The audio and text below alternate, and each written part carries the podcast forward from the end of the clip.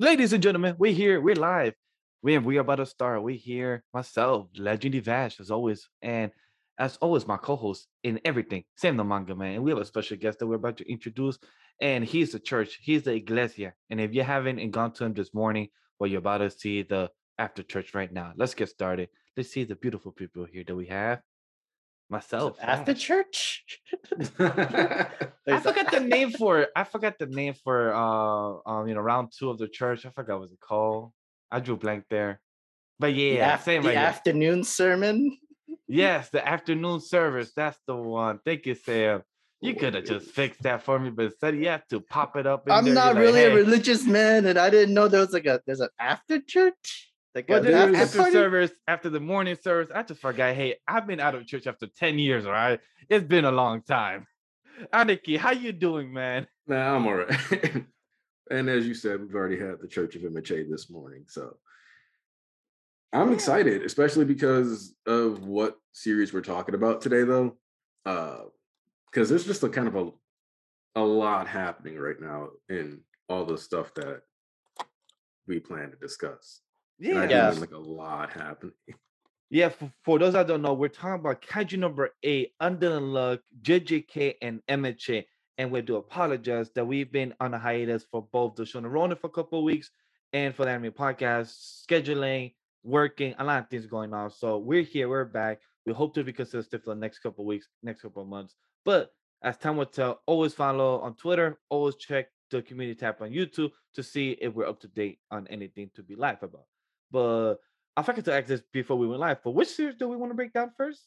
Event Kaiju number eight, since that was the one. th- on I don't mind Thursday? doing Kaiju number eight first because that that that had a lot of interest too, and uh, it did take two week. It, it did take two week break. No, it took a month the break sh- because it was from January 6th to like February 6th, I think.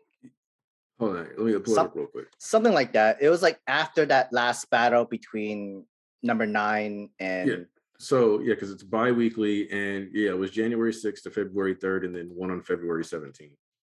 Yeah. So So episode because they um they go on the new arc. Um, so it's episode six, now, I Six. think. the compatible user. mhm. And yo, no lie, I'm intrigued. I'm intrigued. I mean, it's the aftermath of the final battle. Of course, the funeral happens, and at this point, we're going. We have to go through the training arc. Everybody needs to be stronger.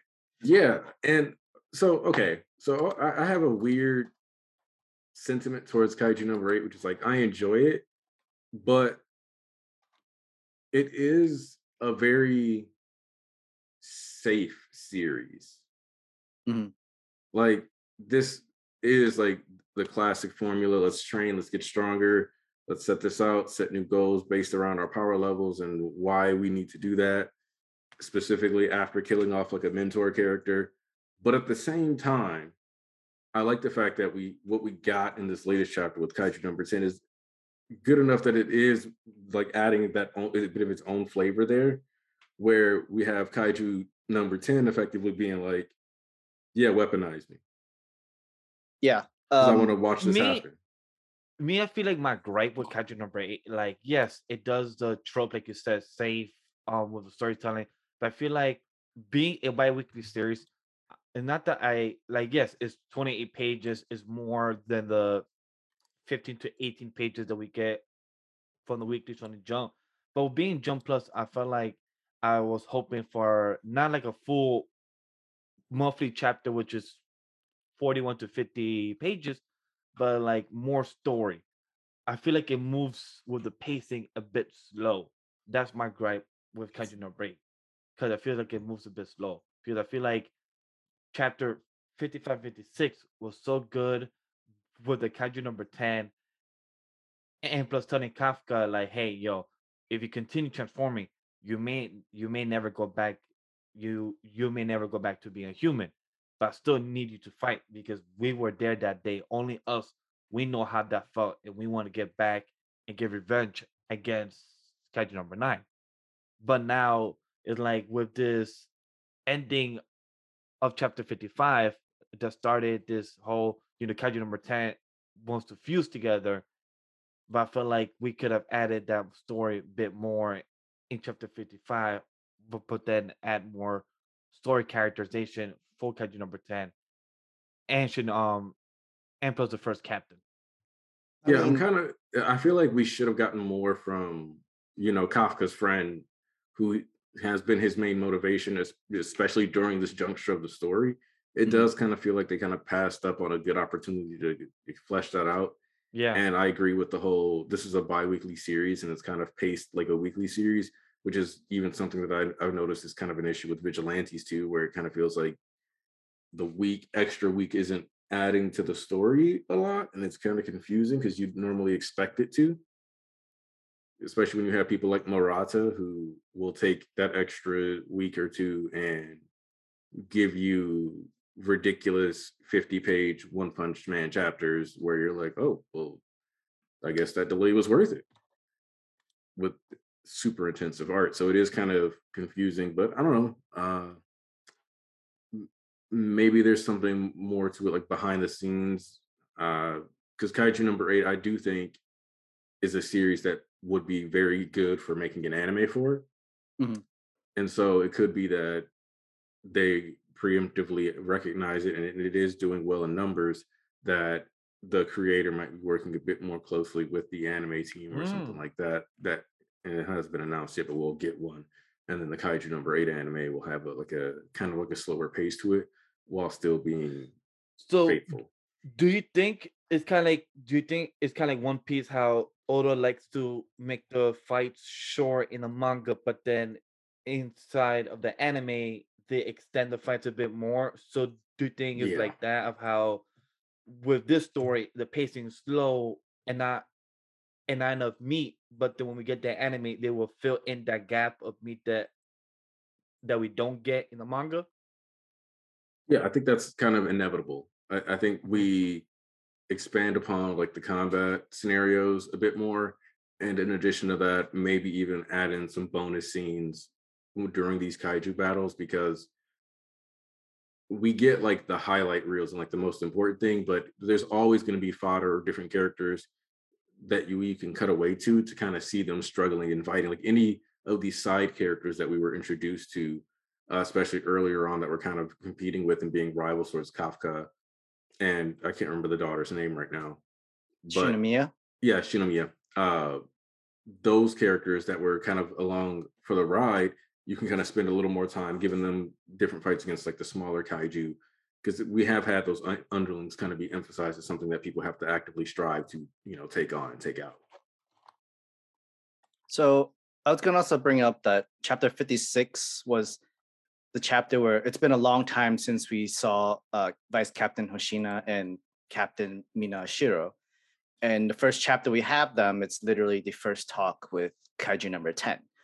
Honestly, we knew he was alive. We knew that he was going to be used as a weapon, and it's being its own sentient kind of weapon. It's it's it's it's kind of a formula you've seen before in many of Shonen Jump's uh, stories because like we already know like yeah you're gonna be really opposed against each other and it, you, but you know you're, you're op when you work together and you you comprehend complement each other and you become a pretty fighting force in itself i guess that's what they were trying to set up but it did took they did take a lot of there's a lot of longer breaks i would say even though it Mhm. is a bi-weekly and it took that month and the bi-week uh, weekly I think it- it's a best uh, choice, best route is we learn more about the third division already because it's been a while since we also saw Kafka's best friend. Uh, they all have their own motivation to get stronger. They all knew about Kafka, about Kaiju number eight since the beginning, and like it's already time to see like, all right, we actually had that extra time while you guys were in the middle of a fight with number nine, where the boss was killed we were already started to train because we know where we need to be able to reach that certain level of captain, there's a higher division in state because we're low on population, we don't have many people left to join, and the kaijus outnumber us, as well as they have number nine with number three, I believe, the power of number three suit. Yeah. Um, because I know that the grandpa's weapon was kaiju number one. Mhm. So Mhm, yeah uh uh, it's like too many threats at the same time where it's uh you know you need to step up and put your power seeing captain uh, vice captain hoshina have to using number 10 as his own weapon, as his own compatibility, it makes the most sense because we know like each and every kaiju weapons, they, they themselves kind of choose their own uh, users, whoever wants to like, use their weapons as what they need to do. Because if you don't match up, you either like you get yourself killed, you can't reach its full extension. There's a lot of issue. There were a lot of issues with that. At least in this situation, with number ten being the sentient uh, kaiju that's going to be controlling the armor, and he himself can choose its compatibility. It, it, the best match for him was to have to find another battle junkie fighter too that's willing to go up close and personal to fight and like willing to go hand to hand comp hand to hand fight with it so at least like we know like vice captain has number 10 there's still the other i think there's like three more four more especially want to like kind of add on to that though because if you remember part of the vice captain's story uh, and the story beat that was being set up was that he being a melee user was being considered to be becoming more and more obsolete, you know? Yep. And they were so this allows for that arc to continue forward where now he's got something that'll probably let him throw out those air slashes way better, uh, more reliably with less strain on his body, even though it's going to take some acclimating to since the kaiju is going to want to do its own things every now and then. And more than likely, when they're fighting some of the people, if he's fighting a kaiju he's especially not fond of, he might go a little wild, cause some issues there too. For me, Agreed. well, I'm just interested in this arc or in the next chapter if he gets to um speak. What did he mean by his creation? Like he said that he was made. So now I'm curious to see what what did that mean for the other kaiju's. Like for example, we, uh, we did theorize that our boy kaiju number eight went in went inside Kafka, but it looked for Kafka. It found Kafka. But now I'm curious, like, now can we finally get the backstory that we've all been wondering about? Or are, we still gonna wait and find out about Kaiju number eight later and just know about Kaiju number ten? Or are they all related somehow? I say it's uh when he said I was created by them, a whole group, mm-hmm. not necessarily mean as one person. So we already know number nine is not the head. Uh, he's not the head brains of the entire group. He was just maybe like their vice captain or their own foot soldiers or that sort of stuff, but had the highest intellect out of the 10. So um it could still be humans that created kaijus and just try to use them as weapons and just lost controls and whatnot, world conquest, or it could still be a whole alien sub bases of where these kaijus has come from and they're just repopulating and just doing a whole uh, Pacific Rim uh, alien takeover conquest kind of thing on Earth. But I do agree with Aniki. The one thing about it is not that I'm losing interest in Kaiju no. 8. It's more like I want more of the meat. Like I want more of the story. Like okay, you have laid your groundwork. You have already passed the 50 chapter mark. You already passed. You're about to pass your two year mark now soon.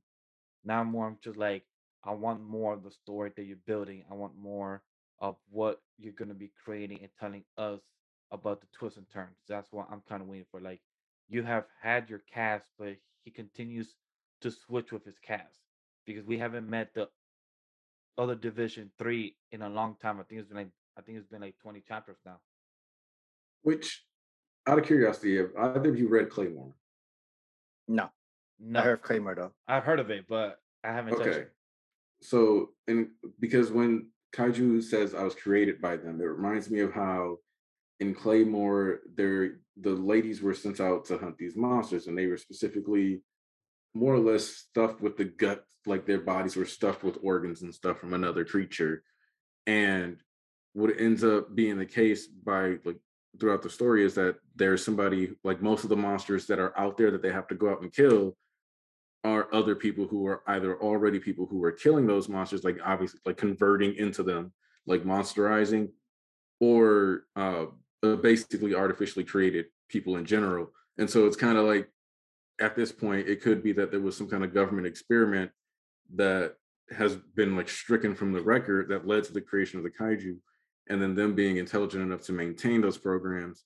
So them understanding that like they're just a byproduct of experimentation and creation that was already done, and that's probably could be utilized uh, used as a story element and tool to justify them being able to figure out how to monsterize and weaponize their bodies because even though they didn't even though none of these people are aware of you know humans being responsible for the existence of kaiju it'll ultimately cycle back to kaiju like them being kaiju created by kaiju who were created by humans you know Mhm. that's kind of where i could easily see this one going at this point I yeah, I could Huh. definitely see that for sure. Like with Kaiju number eight, I understand why you guys are feeling a little uh, bored or not really satisfied just yet, especially since March is coming up around the corner, and in total, Kaiju number eight only has three chapters. So, uh, I guess it's like it's it's time to like pick back up the work and continue doing by putting out the chapters bi-weekly and see what happens with episode six of the story. Yeah, like honestly, I love what he's doing as a creator with the arcs because it's easy for us as an audience and for him with pacing wise. And like it's not horrible eh, because it's a jump plus in and but like Aniki said, like he could take his own pace, his own time, because he does take his breaks to do research, storytelling, you know, to write stuff out. But so far, it's like a solid seven, eight out of ten. Like it has its it has its potential. Just I just can't wait to see what else it could grow into because I want to see more of it. So overall, I'm excited for this arc six or episode six, and I can't wait to see what it is. yeah So, um, from what I could tell, chat, and I know we're all excited about. Let's just move on to JJK because I feel like that's like the more meat that we're all excited to kind of break down, and discuss, and I feel like that would be one of the longest ones, other than MHA. So I feel like we should break that one out. So who wants to start? Aniki, Sam, for JJK or you said for for? JJK. for JJK. So okay, literally, uh, this is literally uh, what we're gonna be covering is so far of what the Sendai Colony arc is going through, and it's only uh, Yuta in the main as the main character, Well, which I think I'm fine with that. It makes a lot of sense considering the the movie literally just happened in Japan. It's still doing top money in dollars up there. It's coming into the states. People can watch it now, and I mean, Yuta was the original main character for Tokyo Metropolitan High School, which was the JJK story a year before JJK. Mhm. So, because it's easy to forget, but like that thousand, the Night of a Hundred Demons or whatever was, you know, the story arc that focused on Yuta back in JJK Volume Zero. It's Which just that so it good. was what was going on around Yuta instead of what was going on at the actual event, which apparently the movie has both sides of the story displayed. So you get that's why there was those clips online of uh, Gojo boxing people because we were getting to see both sides. Um, Can't wait to see that movie next month. oh yeah, Um, and by the way, guys, buy your tickets. It's out coming out next month on US and Canada and other countries around the world. So if you have a theater, go watch it. It comes out next month, sometime in mid April. I mean mid March, right? Mid March, the 18th. 18th. You see? Yep. So I just want to say, tell people in case they've been living under a rock. I just want people to know. But I can continue. So, but also I like getting to see Yuta just kind of take on this role because his purpose and he, what he's setting out to do is basically protect his master who had to come in and kind of help him out a bit towards the end there where the fight the person who closes out the deal for uh Yuta so to speak in the back then was Gojo and the idea that now he's trying to pay that back and make sure that Go- Gojo doesn't have to carry that burden anymore. And he's more than willing to go ahead and just run through any sorcerer that he sees. Kind of shows like how dedicated to actually helping the people in his life that Yuta really is. Because you see immediately he's asking them about, do you have any people you actually care about? Like, what's up with all this? Because he's like, why are y'all just this dedicated to playing this game. If you don't have to play this game, why are you doing just running around doing this? Why didn't you just hurry up and find a way out and move on with your day? And I think those are fair questions for him to be asking. And then like I think her answer was that we've technically been trapped in the underworld. That's what she said. And Yeah. just this is like Yeah. basically our chance to be able to be like come out in the world. And yeah if you win the game you get to live out in the real world which is understandable. Um but yeah really you to start this conversation I was to buy some time a little bit. But of course we have like do like the pompadour shooting cannons on his head. But it does make it, it does make things a lot more interesting to see how op Yuta really is besides using his reverse curse technique, he's he himself is a pretty strong guy with a strong brawler. After just killing the uh, cockroach dude, the Kuro Ushi, which was pretty gross. which that was, fight was nasty. really gross. I would Hey. hate to see that animated in season three because I'm like, you disgusting bitch. I'm I'm still trying to figure out why that was how he had to do it. Like I I, I don't know. It just Uh, seems no, no, yeah. I was like, oh, hell no, no. Does that count as a kiss? Right? It counts like it it, counts like a it, kiss, count- it counts. He technically kissed a cockroach. I like, mean, yo, I I mean, like, he, I was so mean- excited when I read chapter 173. I'm like, oh shit, he's gonna kick each of their ass. Dope. And then 174. Okay, how you gonna kill the cockroach because you don't re- review your technique? And then by the end, I'm like, really? This is the It- only way it- you chose to do it? Like, I mean, it, get it makes sense though because the other two were keeping their eye on uh, Yuta ma- mostly because it's just literally picking up the scraps of the pick up the scraps of the winner. Like it's literally like you're already pretty weakened. You you may have survived. You won this round, but I could just swoop in, take you out, and if I'm the only one left standing within, that's the most strongest within Sendai City. Easy points to rack up and like make whatever rules and whatever I can, that sort of thing. And What- plus, and plus, nice shout out. Well, not I'm not sure if it's a shout out, but nice to know the full plan of what Megumi and plus Yuta wants to do the rules about. Like, you know, have communication and have the ability to go in and out of the camps, which is dope. But I love what you brought up, Sam, of or I think it was Aniki, of how you said how determined about Yuta is that he's willing to kill 400 people. I mean, like he's willing to get he's willing to kill as many people as he needs to to build up 400 points because he wants to repay back Gojo so he doesn't have to kill his best friend again for a second time. So like that that's commitment and determination to actually have blood in your hands like that and not worry about it too much. But like, is Yuta capable of killing civilians? Though, remember, like he has his girlfriend protecting the uh, people under the bridge. If he wanted to rack up points, just like the other four uh, top yeah, he- ranking he, top he, could have just wasted them all. He could have Like- just been like and done the giant curse wave that he did on that cockroach mob when he was sending all the little cockroaches at him. He Mhm. could do that. Um and I he could like- just bring her back, just so like you know, I have a I have a partner with me to at least help me fight because there's two enemies at this very moment that's left standing. Uh, and he also hasn't copied any of their techniques yet. Because you remember, or I don't know if you've read Volume Zero, but in Volume Zero, he copies um, the cursed speech technique, and he copies something else too. So it's like he's capable of copying curse techniques, whether that's his ability that lets him copy curse techniques, or it's Rika who lets him copy curse techniques. I don't remember which one. If I, if I, if I I have remember not read it. I yeah, didn't want to spoil myself in a movie. but yeah, It's all good. You guys tried- can still talk about it. No, I it's have fine. You guys can still. I I just wanted to, I, yeah, I didn't. That's why I just tried to like leave it at what his curse technique does because I was like, for the sake Yeah, of like what from- he's getting into, we have to be able to.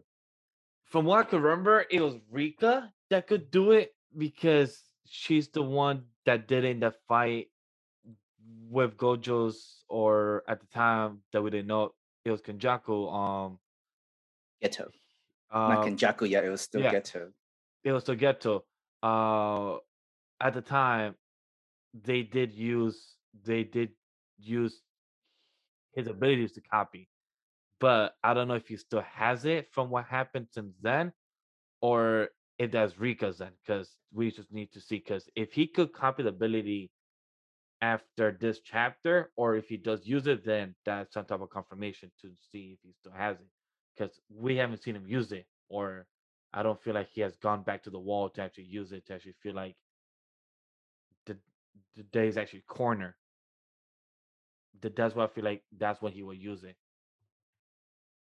Um, it looks like like even Yuta seems like he could just he could go all day if he wanted to. The special the special parts of reverse curse technique is you get to heal yourself, and Yuta has almost like a bottomless amount of reverse curse technique too. It's and he's also now he's going against the, the Sky Assassin, which Which her, her, power her curse is technique is weird. It, it, it it's very weird to understand. Like um, the sky or space is like a whole like it's like paper to her, its own plane. the way distortion? I see it is that whatever she grabs in the air, she can make it into a surface. Like sh- she can make the air itself into a table or into or into a blanket. That's the way I see it. Like she makes the object that is gas into a solid object. That's my understanding from it. It, it seems like everything around her is a curtain, and she can use that curtain to just like use it as a weapon of some sort. It's well, it's like she can. It seems like she can manipulate. She's manipulating space itself, and so it's kind of like this. She's literally warping reality. Mhm. So when she's like going, it's like, nope, I'm moving the path of reality this way, so that anything that's over here is automatically out of the way, so that this automatic. So it's kind of like, what if you could just make sure that no? It's kind of like a the way she just kind of like shifts reality is kind of like Gojo's technique almost, where it's it's a little it's different than the infinity, but the principle of manipulating the way space flows and interacts with the person is the end game goal. So whereas uh, the infinity or the limitless kind of seems to generate infinite distance or create infinite space between the two of you, this one just straight up says like the rules of this space go this direction or whatever instead, so that it's a non-factor. Uh, do you guys remember uh, who the Fujiwari, Fujiwara family or something like that? Because when the moment where Yuta was like asking her like, "How can you be so desperate for your own sake?" and then you have some flashback in between, and she's wondering like, "Are you one of the uh, Fujiwaras?" So I remember that Gojo says that Yuta is technically a long distance cousin of his. Mm. So they do have a similar ancestor. I just Yeah. can't remember what the guy's name is. I was gonna say something similar to what Aniki said, but I was probably gonna say it wrong because it's something like that. Because I remember in Volume Zero they said that there's someone related, but from like old, old past ancestors. But they never gave us more details. But who knows? Maybe this arc we'll find out more. Yeah, I'm trying. Yeah, they Uh, said that they're descended from Michizane Sugawara. Mm. So not even the person she mentioned, but I'm assuming that because she- we actually got the bit of flashback, it'll be relevant. I mean, like, she is one of the old uh, sorcerers, or the one that died and just took accepted Kenjaku's invitation for the culling games, just so that she could come back into a whole survival league. You just reminded me that that was one of the things that was cool about Reggie is that he was actually one of the old sorcerers too, Yeah, even though he didn't come off like it throughout, throughout the entire time. Which begs the question: Do you guys think the Pompadour guy is a modern or old sorcerer? I think modern. I think it's like if you already died before and you've come back into the world, your eyes will turn black, almost like a demon kind of thing. Because even like the, the cockroach dude, that was like a whole curse spirit or curse okay. thing So that got released. I see what you're saying. So you think that if they have black eyes, they're from the old past? hmm Like they when they don't, when they have clear eyes, it's because they're from the current. they're still alive and they're modern. Yeah, Oh, okay, I forgot that theory. I like that. it, it helps like uh review reveal certain stuff to look. But then again, there were other cur- there were other sorcerers who didn't have black eyes that lived for a very long time too, like Angel. Uh, the Did guy or girl that say that's saving uh, Fushi- uh Fushiguro at the moment. There's no Do we get did we get a good eye on her? Um, on that person? No, that was before we started Sendai City. Double checked Reggie didn't have the black eyes though, so that's just something about her. Mm. Uh, yeah, about her and Brother Cockroach, because um, I was about to say that too.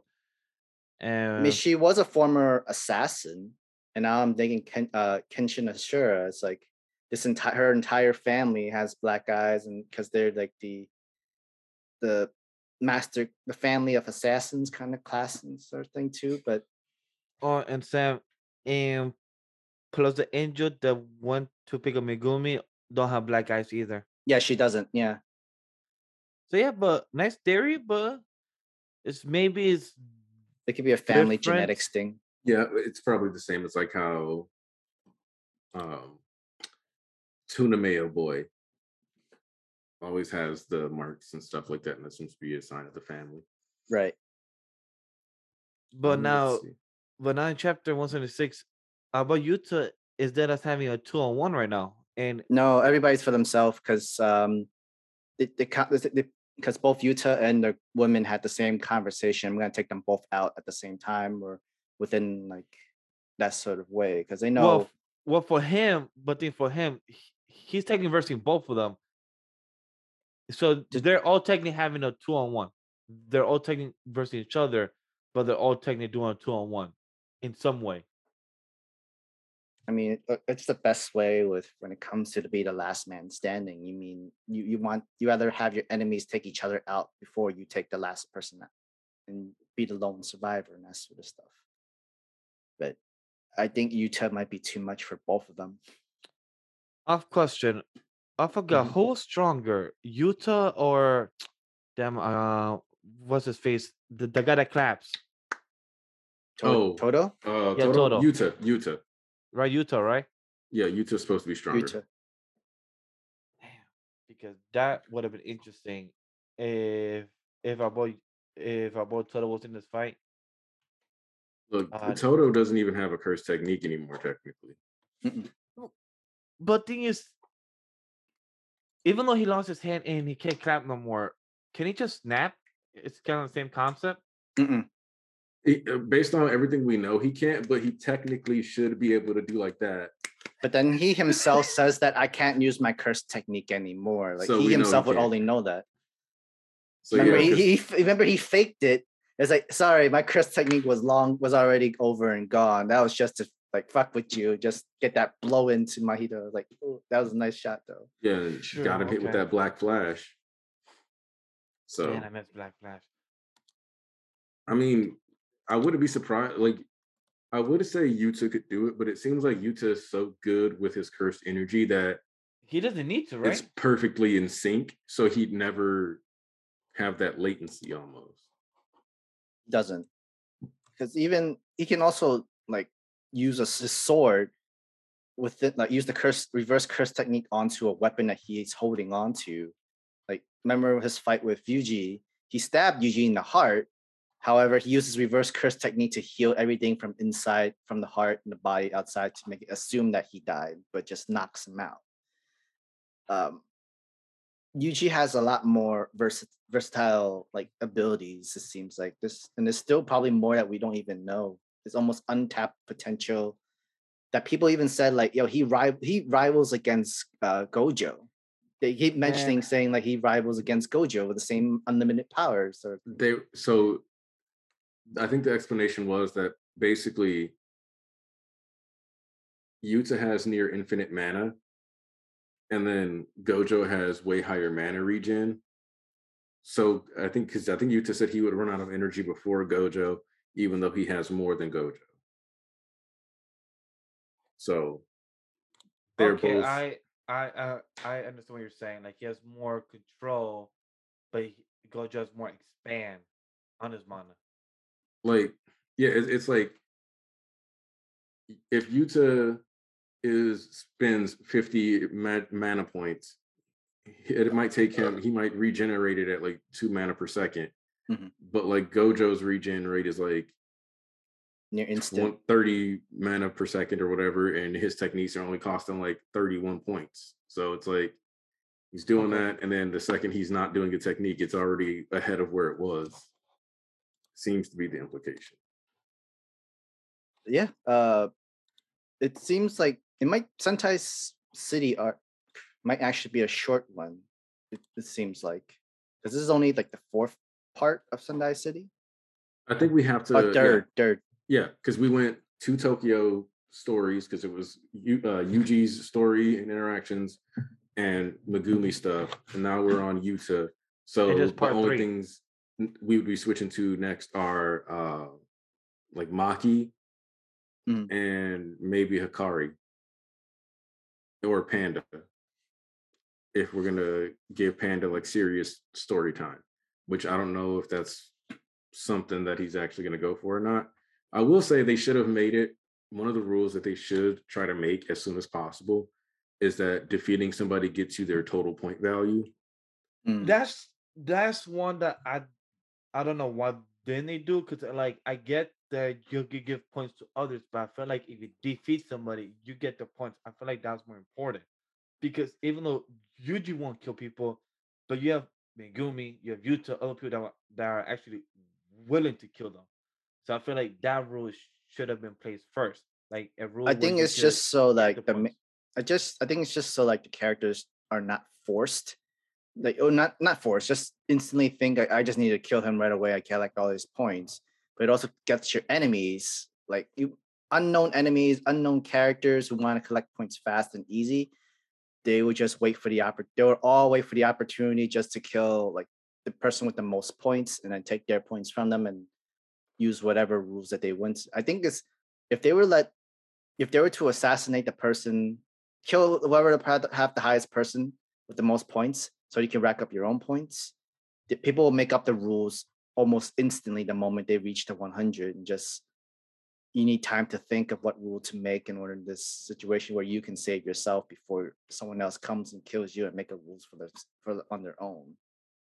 Because I mean, I'm just saying because when you look at it, uh the first dude that Yuta killed was at 91 points.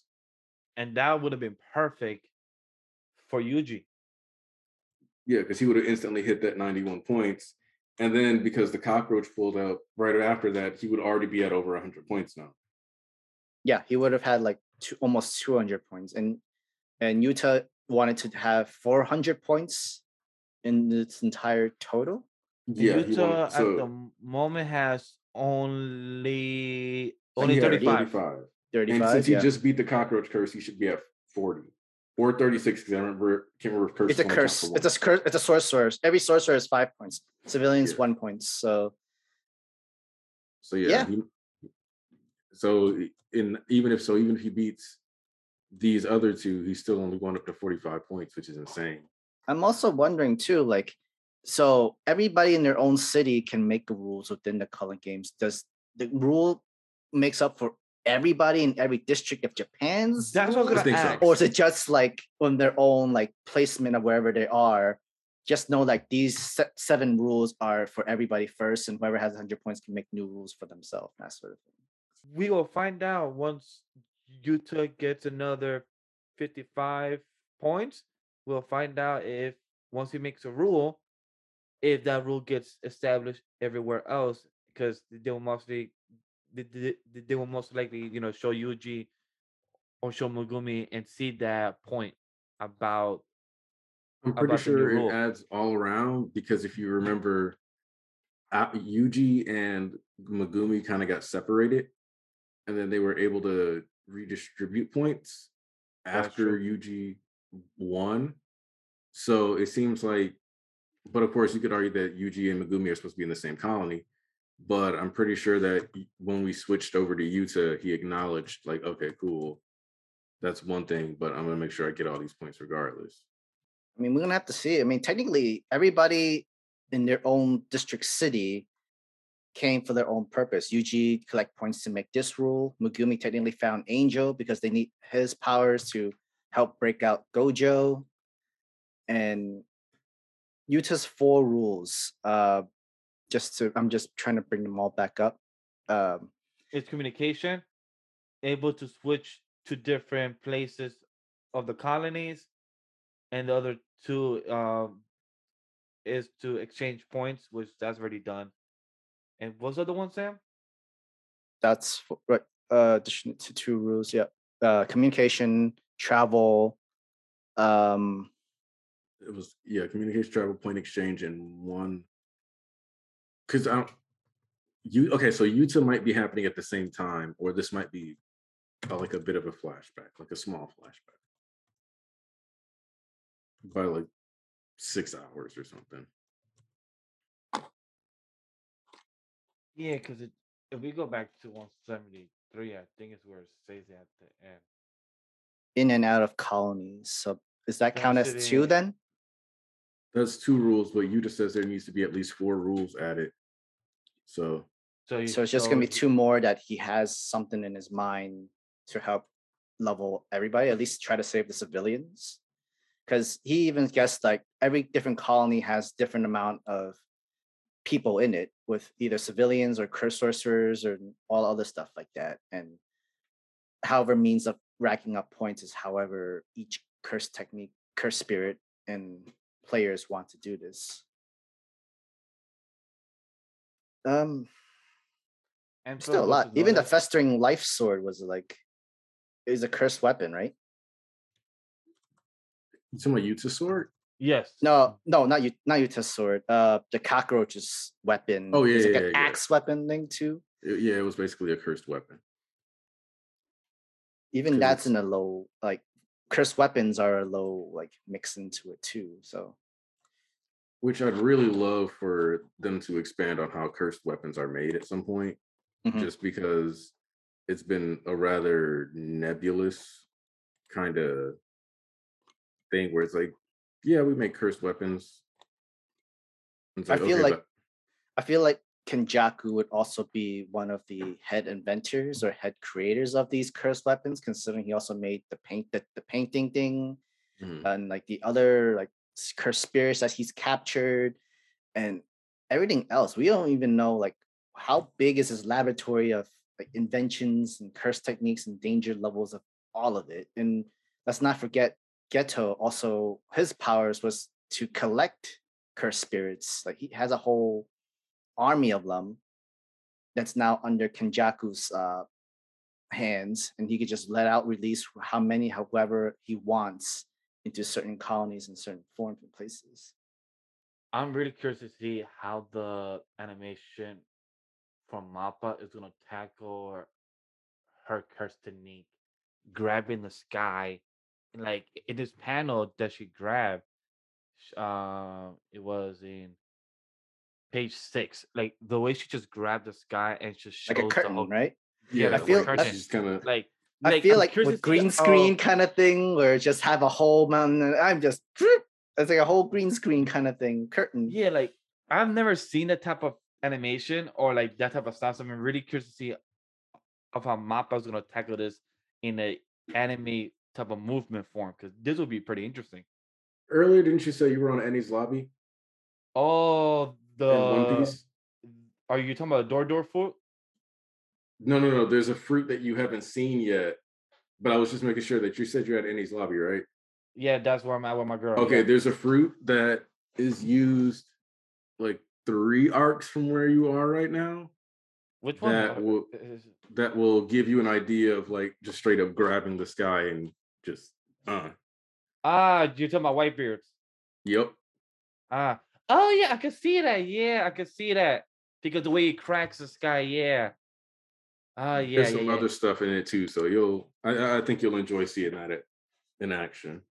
It's been a while since I rewatched it, so it makes sense why I totally forgot about that. Yeah, that would make sense. Okay, I'm curious to see of of how Mappa's gonna tackle um of how Mappa's gonna tackle that. But Um, overall, these chapters of Yuta, I'm loving it. Overall, overall, the culling games, I'm loving it, and it's really slowly surpassing the whole Shibuya arc for me already. If I'm honest, I've been enjoying the culling games more than Shibuya. Mhm. Uh, partially because I feel like we're a lot more focused in this arc, where it's like, all right, sure, we're looking at Yuji and we're looking at Megumi, but it's like, no, we're focused on this. We're doing this. Okay, this is the topic. This is the character that we're following. Boom, boom, boom. Okay, next thing. Boom, boom, boom. Agreed. Okay, next thing. It's because like I feel like each character has their moment and each of them has their own mission. With the Shibuya, like everything was everyone was trying to survive, everyone's trying to do what they can, and everyone was trying to get you know, with his fingers, you know, Sukuna, Gojo, everything had a mission. But here I feel like I agree with, with what you said. Everything is much focused. And we're also learning a lot more things from the on the world, from things from the past, and you know, cursed weapons. And each character has their own moment, you know, Yuta, you know, Maki, you know, killing the whole clan, stuff like that. Yep. And you know, And uh, I want to add into it, like as far as the comparison to, there are fights during Shibuya that, like week to week, they were kind of cool, but on reread, it's like this didn't add that much to the story actually. hmm, okay. Um, like the Mei Mei fight, Ah, yeah, understandable. yeah, it was like, all right, that was cool, but like it didn't do anything. And I haven't gotten that feeling yet of like this isn't actually doing anything for the story because we, you know, like with the cockroach fight, for example, we're getting to see the way like Yuta does prioritize trying to help people and save them. He is trying to be, you know, effectively a hero while helping. He prioritized keeping them safe by keeping Rika there, basically meaning he's nerfed himself so that he can keep them safe while still fighting at a special grade level. So it's like we're getting a lot more narrative out of these fights and like getting the update on like uh, Megumi's domain and how that approaches tackling like some of Yuji's guilt and then like learning more about like Higuruma and the different forms of domains. Feels like this arc has a lot of stuff more organically like stitched within it to expand upon the power system while simultaneously giving us like decent lore because it the expansion of the power system with moves like Wicker Basket also functions as a form of world building because it ex- explains like kind of the history of techniques too. So just these small little adjustments to the way that the story's been like handling these fights and incorporating the narrative pieces has upped my enjoyment of this one for a good amount, I would say. I do enjoy. I am enjoying the culling game arc already, especially when Shibuya arc, uh, technically was two years ago. I know Yeah. because because it ended last year, and uh, and the start of it was two years ago. And the start of setting up of culling games, each characters, even though Gege was on break because he didn't, he was sick, which was okay. It was still fine. Pacing momentum still kept going pretty well on its own, and yeah, I'm enjoying culling games more, especially since just it's using the same formulas as Shibuya. Like we're able to switch between every character. What have they been doing? What's their position? What are they going to be doing? At least in this situation with culling games, we all know they're all participating within the culling games. Everybody's having their own strategies. Everybody's having their own way of things. Because uh, even Megumi said it. Like even though Yuji may not want to kill people and might hesitate, I will not hesitate to kill people because I know my motivation is to save my sister. and I want to see him kill people. Like I like I know I talk about this in Black Clover. Like I want to see death. I want to see disaster, but we don't fucking get to see it.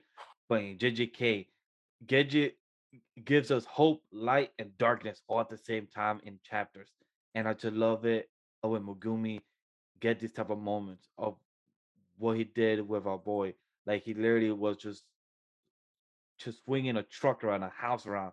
So I just love what he kept doing, and I just want to, I just want to, I just want to continue to see him be put back in a corner and to see him go and killing people. It's just, I love his character when he gets put in the wall, and it just, I just want to see his now his perfected, now his perfected domain expansion. How can they improve? Can't wait to see that. Yeah. And we already know that Mahogara is Megumi's endgame goal for acquisition. Yes. And personally, I think that with Mahogara's design being so an angel inspired and the fact that he has a blade of positive energy, I'm really looking forward to how Megumi is supposed to defeat Mahogara, or if it's gonna have to be, he's gonna have to basically be uh special grade level just in hand-to-hand combat, plus have to set it up so that one of his other things, as well as other shadows that might be uh, still in the background because we've gotten the divine dogs, but I think because there's supposed to be 10 of the Shikigami, if I'm remembering right. So we've got yeah, got each sorcerer can hold up to te- control up to ten uh shikigamis in them. So we got the frogs, we got the bunnies. I think Dog. each divine dog is their own thing. hmm We have. Max Elephant. Mhm. What was the other one? The bird. Yeah, yeah Nue. Right. And then we know Mahogra exists. So I think that leaves like three. Two or three more? Oh, there was a snake that Yeah, but I died. say, um, didn't he have something of a reptile? Yeah, he had a snake that was killed by Sukuna in the But beginning. But then when it gets killed, it, their power goes to the other shikigamis, and it opens up a free space of him uh, I don't filling think up he the has. ten again. I don't think he has chosen a new one unless unless it has been done off screen. But it's different. It could be. I mean, so the real question for that is also like, what are the rules to? Because what like are is there a set shikigami that you inherit? Because if there is, then we know that once one breaks, their power might distribute, but then you're still just down a shikigami. yeah. Mm. And then there's also the shikigamis where it's too powerful that you need to you and someone else with you have to fight to take down in order for that shikigami to be following you to for you to be able to use. Because we know Megumi's try to summon one to kill um the luck guy, the guy with the hand for a sword, but Sukuna just interrupts in and kills it and killed it.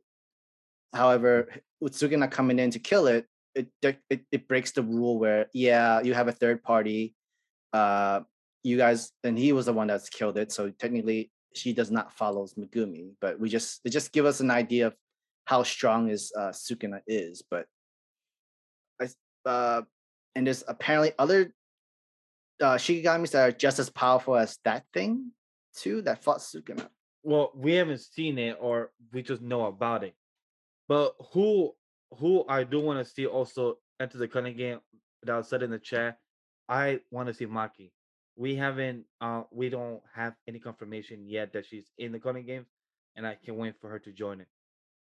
i mean she's on her own quest the extermination of the family of the um Saying what family is gone already?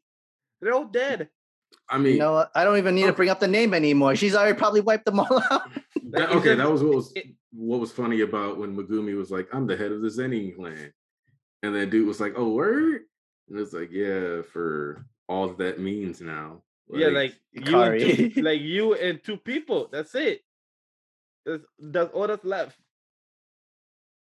and I don't see Megumi being the kind of dude that goes out there to just sow his oats randomly. So You're like, The- you know, time, you know, you know, time to rebuild the clan. You know, let's pop 10 kids out here. Mm, like that's not Megumi. So Yeah, it's all that's left is him, his sister, and Tegimaki. That's it. yeah, because Mai is dead, and what's her name technically doesn't count. Who? Sumu, um, his sister doesn't count because she's not even. She's the Because- adoptive family. No, she Yeah. wasn't. She, she's uh, Fushiguro. Uh, th- technically, Toji used his wife's name, last name instead of. That's like an adopted. uh Oh shit! Totally forgot about that. Okay. So yeah, it's like that's not even like an actual thing. Like, so she's not even actually in the clan. So Oh wow. But we do know like Kenjaku got to her like do the whole like put the curse onto her forehead and that sort of thing, and she's somehow being controlled or some kind of being that's controlling her, an old spirit or whatnot. We don't know. Kenjaku Hmm. is just a man of mysteries, of many secrets and crazy experiments. Oh, definitely. So, any last thoughts for JJK? uh, I'm good. I'm Yeah, kind of good too. Me, the only thing I think this fight um with this trio, I think will last another two, three more chapters. Yeah, I see that too. Yeah, no, I see both of them losing because Megumi, I mean not Megumi, but Yuta was working around some of those energy blasts and all of those stuff already, and was figuring out what the other girl's technique is. Is to me, it's just a matter of time before whatever like Rika gets done keeping those people safe and pops back up by him, and then he just starts doing whatever he needs to do. All right. Uh, so Aniki, wanna start us? Uh, wanna start us first because we haven't spoken about the last four chapters. So, how have you thought about this um All right. um confrontation, like this plan that All Might and I forgot the cop. Um, Suka um. I appreciate it. All Might and our boy Tsukauchi planned this out of how to confront All for One and split all them up in this past four chapters plan. What do you think of this? And how do you feel about Aoyama? Because I don't think we have spoken about this in a while. So Aoyama is somebody who, whenever I talked about student like the trader, I was like, based on certain lines of dialogue, there has to have been a trader for a long period of time where it really does sound like they're implying there's been traders for a long period of time. But to that same degree, I always said, I think it's Nezu, but if it's a student, it has to be Aoyama. I've said that a lot. Mm-hmm. And so for me, it was just kind of like, yep, here we go. This is the payoff. We're finally getting to see it. And what the, the main thing that I'm worried about right now, like when you look at what today's chapter was and like some of the previous stuff going on, is where is Spinner? Because there's a whole heteromorph army that is following Spinner, and we don't know where they are. And we know that Compress is supposed to come back to the story, and Maki is just somewhere sedated.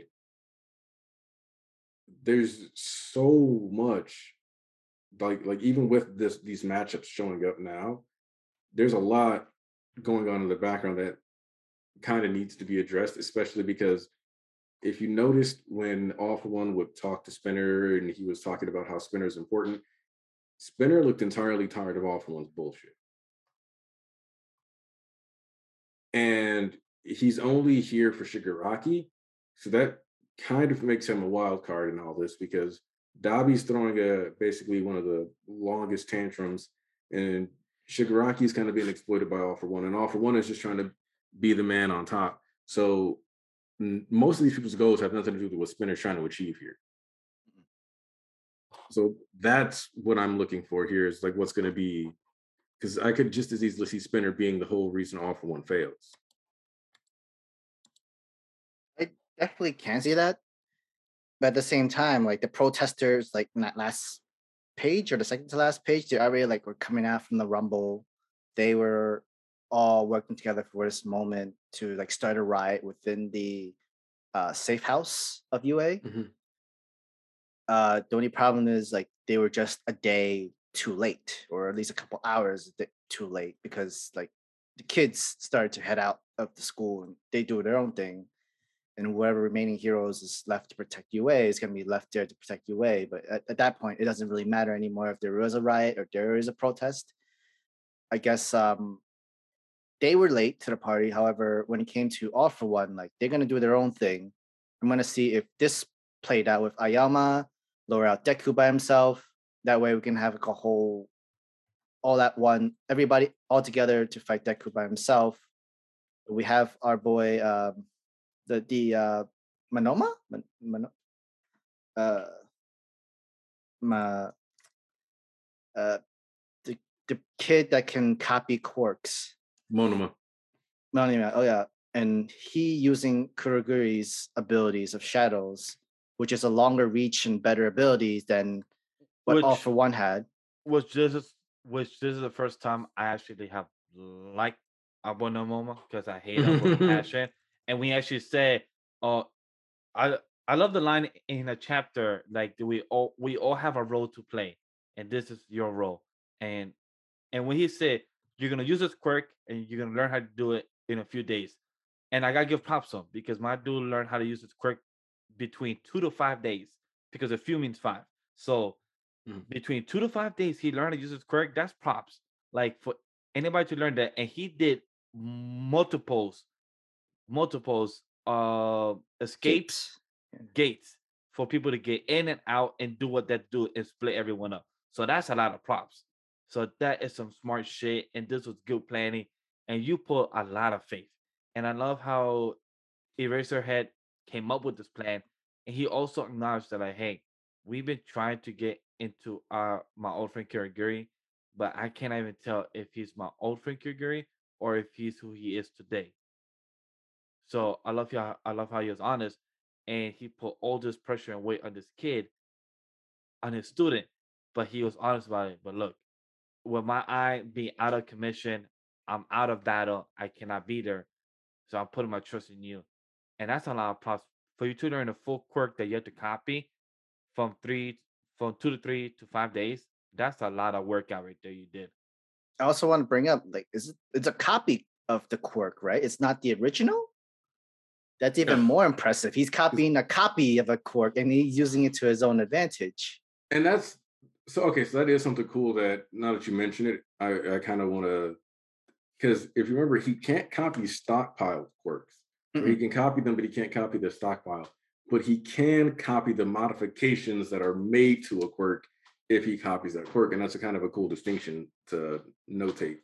Exactly, like all for one, put all these modification onto that one quirk, only to be like taken away from him and now being used against him with all yep. its like all its compatibilities that he put into the work into, which it, and, it makes Monoma the MVP in that in that department for sure. And not only just to bring out the heroes, but to also like push out the dividing the villains onto different areas and different placement and stuff. Uh, it's, it's like class 1A versus class 1B, where everybody had different stages and different uh, locations to fight in their battle places. They were technically trained to fight in different areas and arenas and places. So no matter what circumstances of it. The arc had a point where people was calling it useless and pointless in the timeline. So you're saying that I mean they had the training. Had they've done training. They, they've done training there. They've done training there before.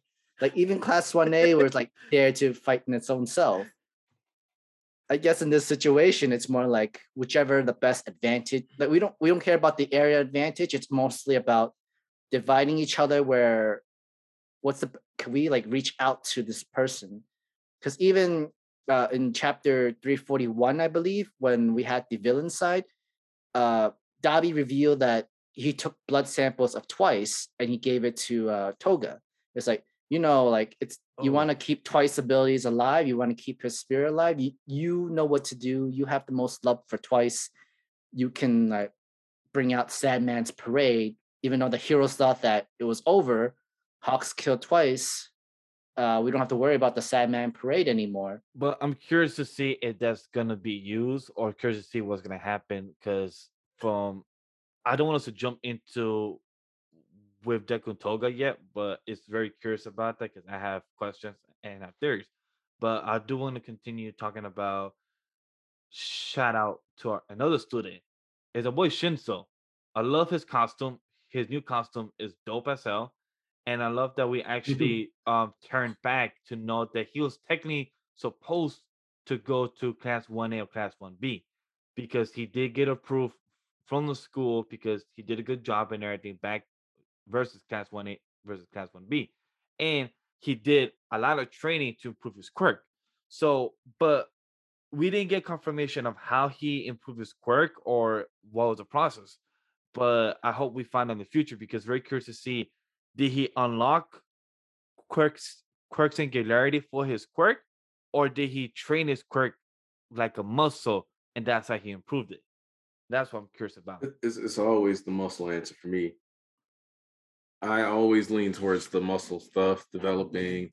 Uh, I think that quirk singularity is a, a, a real danger, but that's something that stems from situations like Shigaraki's.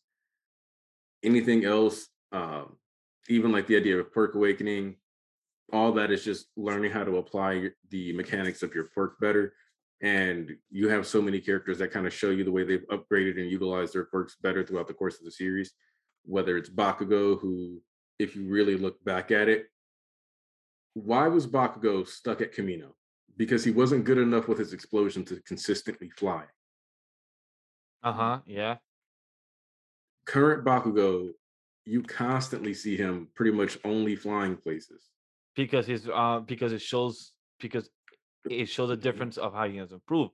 And it always reminds me of the comment he said I think when he was talking to, I think when he was talking to Kirishima, um, back in season one or back in season two, I forgot, I forgot what chapter, but I remember during the season two was it, I believe, that he told that he has learned how to improve his quirk because he told the class that our quirks are just like muscles. If we just improve them, it will just improve by us is like working out. And once he said that, it shows how smart he is, and that's why he was the top of his class back in school with Deku. It showed the difference. There's also motivation too. Like, isn't just like training your quirk over and over again. There's also the motivation because Shinso's motivation is, yeah, I was supposed to move up to hero classes with you guys, but unfortunately, because of Senso incident, the whole uh the hospital invasion, the whole uh, uh Kenjaku uh, war thing that was supposed to happen, I couldn't move up and improve. I couldn't move up to the heroes classes with you Yeah, guys. to a grade. So the best way Which I could do sense. this was to just like keep training my quirk, keep keep making it better and better, and it came to the point now I can manipulate voice. I and and because especially with Shinso, I think that he had had so little to no quirk training. That is true because he was pushed into the regular hero class, right?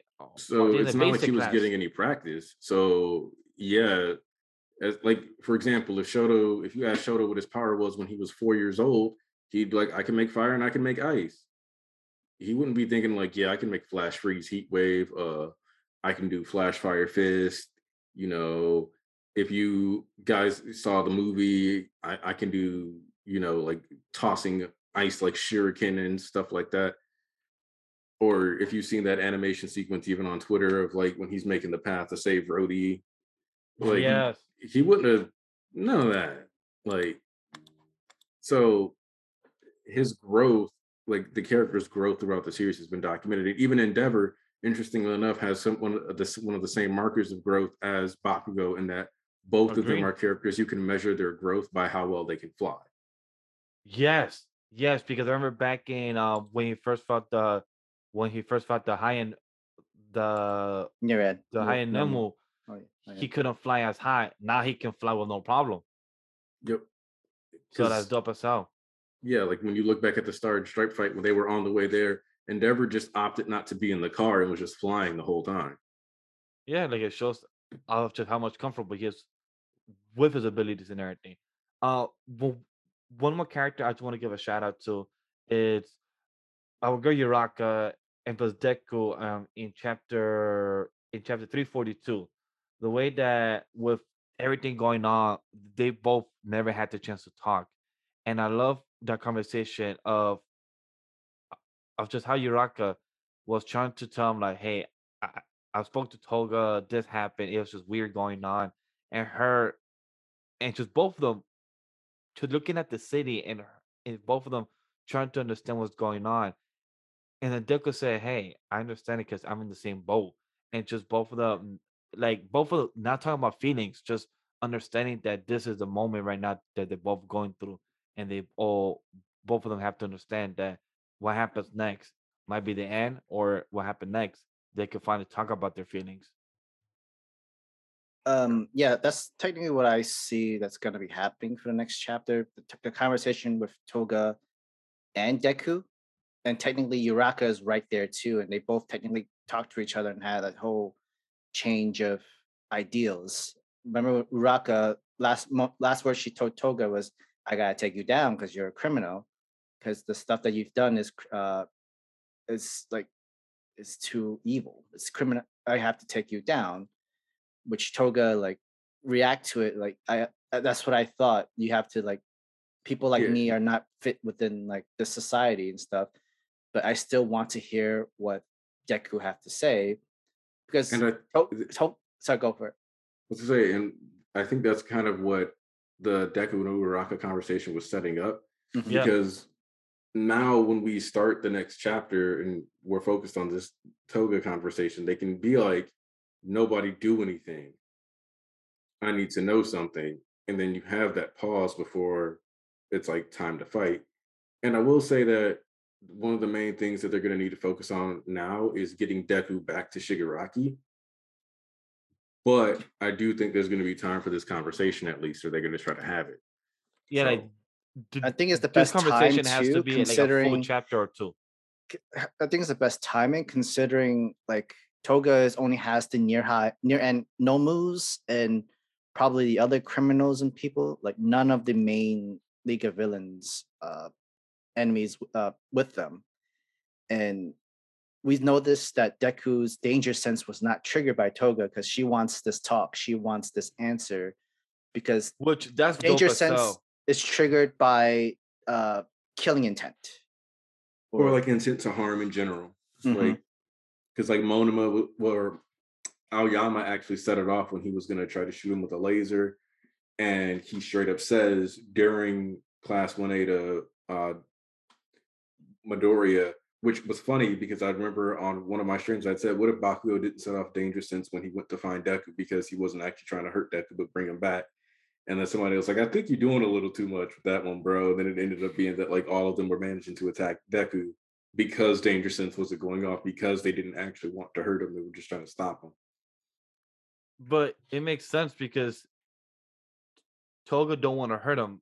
Toga just wants to get his perspective on this whole situation. And like in the chat as well, Toga might also want to ask him to save Chigi. Like, hey, I need you to do. I don't think she cares. She only cares about everybody in the League of Villains and their stuff are only thinking about themselves and their own goals and their own motivation. It depends because each each has their own goals, Sam. But at the same time, like for example, Spinner, he has his goals to follow, to follow Shiraki. Toga has her own goals to do her own thing, but she also cares about the league because of Twice. But Twice ain't here no more, but she still cares about the league because technically that's her own family right now at the moment. But now it's in technically in some type of disarray because of All for One. So I feel like she's doing a two on one.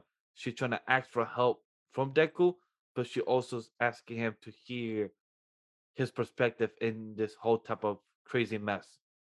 well, I mean, even Toga has um her own weird ideas of likes and dislikes and interests. Lucky for her, like the three main people that she got interest is Yoraka, Deku, and Sui is also right there Yep. too. And um lucky for her, all three of them is what caught her interest and her likes and interest. And then this is like probably her only moment and final last stand uh, conversation that's gonna happen to diffuse and to be able to diffuse the bomb of where you have to try to convince her to not drink the blood of twice do not make the sad man parade or even if she does how are you going to save her after she like does this action that sort of thing and that could be her yeah, that would be actually her proof like do you really want to change? Do you do you, i can't the only way i could believe you is if i were to set off this trigger call sad man parade you're able to like stop through it uh, diffuse it and be able to save me from it that's how i know i can believe you that here society is going to change because they're in your hands. Mm, It's that's how i see it it's also worth noting that some of these because there's something that Horikoshi tried to make it very clear to us in this chapter that I'm gonna say it's a good thing Toga did not get to see. In which one? And- 345? Um, in 345. 345 specifically, yeah. Uh-huh. especially which is that when you look back to page uh, eight to nine, that spread, when it's like we shift to phase two and everybody's popping out, you can see that Hawks is already in motion in that spread before Endeavor is even fully out of the warp gate. And he's like, Welcome, fellas, and immediately tries to decapitate all for one. Yes. Like he literally shot a whole arrow in that page in the corner. Literally was was plain and ready to kill him. Like he went to chop his head off. It, it just so happens that the katanas didn't do it. Yeah. He literally said, I knew that he wouldn't show up with armored I could attack and crack. So that he knew that he was ready for that. But he still tried. Yeah. Well, because, Because- if the armor wasn't strong enough, then they get to just chop his head off. And notice, like, Ende- Endeavor's not like, well, we- I mean, it's not like we're trying to kill him. No. He's just like, yeah, I didn't have my hopes we'd get the decapitation anyway. But I just love all for one comment saying that, but it's just it, it's just pitting one for all uh, against tomorrow. But how can you put your youngest to clean up your own mess, no matter how much it pains him? And the unceasing about the towards your eldest child, and I'm like, that's amazing. Like that, But I Like, think that's what I- this is what Shota Shoto actually wanted too. He wanted. He, Yeah. I never wanted to just fight Dabi by himself, or at least like if Shota wanted joins him to fight him, or at least stop him, he would. But I think Shota because but we know like before uh the meetup, the clash at 330 343, Shoto's last co- uh, words, like his words to Bakugo, uh, Iida and them was like, uh, I just wanted to know my brother's favorite food. I just want to have one last talk with him, or at least so like have a bowl of uh soba with him to this fully talk. because they never sad. really got to have a conversation. which like when I read that, and by the way, Sam, it was chapter 242. It was sad, Mhm. like because it was sad, like Shoto's face just looked so depressed, just like I will make him I will make him sit down for a bowl with me. It's like he's just hoping for the best of this outcome, which I'm curious to see if there's any actual good outcome out of all this. Because this matchup will be amazing. And and Roshoto is ready. Like his boots are flaming. His right side is is on ice. He is ready It- to go, battle. time. Also, 100% when we get the volume corrections, this is probably going to be a spread. Mhm. I Because hope. I hope. Horikoshi, he did four spreads in this one chapter. I would not be surprised if the volume version of the Dabi verse Shoto moving up towards each other thing was also a full spread. question about the uh, next spread. Uh, this next spread reminds me of Watchtower from DC Comics, or reminds me of the Avengers. One of the one of the prisons. It- it's not the cube. It's um. It's I've seen people compare it to the Ultron thing that happened in Sokovia is- Yeah. Sokovia is going for a ride. oh my god. which I mean- see that too. Uh, okay so there's a couple things about this layout that i kind of love which is one it was made with Jeanist fighting here in mind because all of those carbon fiber cables and platforms are specifically so they can stay in the air while fighting shigaraki and it's not worth it for shigaraki to try to decay all the things up there because he's risking falling too but also the idea that they could just move around and like have these different platforms for different people to fight on Which and dope as stuff. Like they was ready for this battle. Like they actually planned this very well. Even uh, if you destroyed the island, then he's stuck falling to his death. Mhm. Or having to try to like spam air cannons to stay afloat because he doesn't have any wings or flying quirks that we know of. and like we don't know if War Order is captured or tamed within Shigaraki. Oh, no, it's himself. That's gone. the- uh, it's the, like the, the implication was that that quirk is just gone. It's hmm, gone. And also, I can't wait for next chapter or two chapters or how many for Best Jeanist to call Bakugo by his hero name. I want Best Jeanist to call Bakugo by his hero name. Explosion Head. Uh, Great explosion, whatever. murder got dynamite. yeah. Yeah. I want him to call him that. He's like, why did he choose this name? Why did they call you this whole four names for one hero name that we asked you for, but you chose four in one name? Hey, you remember Iida was like, Great explosion, murder got dynamite. You have to report, you have to exit the battlefield. You're too injured. Like, if if you ask Iida to say the whole thing, he's gonna say the whole thing. I mean, like it's the only Yeah. way Bakugo would actually listen and to Yes. follow through and that sort of stuff. So because he called best Jeanist a boy, call him denim head. I'm like, really? You're gonna call him denim head? Which which is true because that whole thing's up to his nose. So it makes sense, but damn.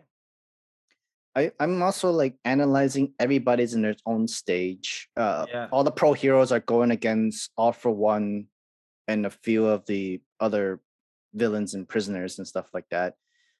Shoto is fighting against Dabi, but in this stage is where the statue is, and we see that the head the the sign is "Heroes Must Die." That already tells me like the protesters and everybody are actually there, and Dabi might actually just use them as like distractions, fodders, whatever. He's he's gonna kill them regardless, but then like just just so that has the upper hand and probably like try to attempt Where- to kill Shoto with that. And that's Who I can't find is Gang Orca. I don't know. Gang Orca is with uh, Deku, no, that- Uraka, and Soy. She's right there. Yeah, if you look above uh Uraraka's knee, you can Yeah. see him. Oh, okay. Thank you. Yeah. Because he blended in with the forest. Because I didn't see that dude. Yeah, I'm Which- assuming this is actually his base. Which might Oh, actually makes work sense. out considering if sense. if Toga really does bring out Sad Man Parade, you need at least some kind of army or some kind of No, I just want to make see. it through. I just want to see Gang Orca fight because my dude is a great whale. Like he has to be Orca beast in the whale. one. Oh, you know, orca whale. But you know what I mean. Like I just want to see this man. 'cause, Like when I saw him in the which yo that spread in Mhm. 343, the ending, and Oh, when when we saw was- him like just going ah, like I just like my dude was excited to fight. Like that expression looks like he was like, oh, I like that expression of his looks like he was uh, like, oh, I haven't let loose in so long, and that's what Dude, got me excited. He, his arm was broken like a noodle Mhm. by Machia. So you know, when you almost got put out the paint, you're you're gonna come back for that vengeance. And I'm I And wondering- Mirko too. She's there with that new arm thing. I can't wait to see what she And does. leg. Like and And leg too, yeah. So I can't wait to see what she does. Like this spread of chapter uh this spread of chapter 343 reminded me of the spread um in the books um um of One Piece. Alabasta of of both of them side by side. Oh, the One Piece they, when they crew- had the yeah Luffy the numbers versus the Straw Hats. Yeah, yeah. So like, like it's just so good because it shows how each team versus each, you know, the heroes versus the villains just so good. And plus the color spread, it's just amazing. Like the whole details of Deku and everyone else, it's just well done. I'm curious to see who's gonna live and die. That's the curious thing. It's gonna be interesting. Like which heroes is gonna take the L. I mean, technically, Bakugo and Best Jeanist don't have Deku with them, and they're fighting against Shigaraki himself. And they know themselves they might not do the most, but the best they could do is kill enough time, and hopefully they can have Monoma send another portal and bring Deku back into on top of UA, which is a which is actually pretty fitting in the stage too, with Shigaraki and Deku on UA's territory kind of thing. A flip of a coin where hero a heroes a school of heroes, both opposite direction. This could have been both of our dream, both of our goals to be. It's fitting. It's ironically fitting between both sides of the coin in a place where everybody wants to be in to achieve that same dream. Uh, It's very fitting. Yeah.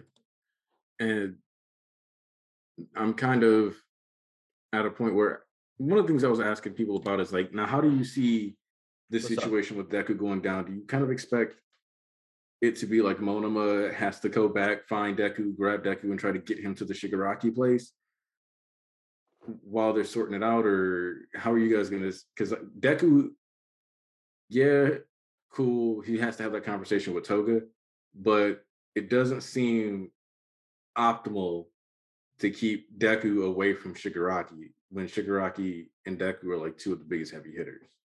Mhm. I feel like they're gonna make they're gonna make the mission to find Deku and bring him here.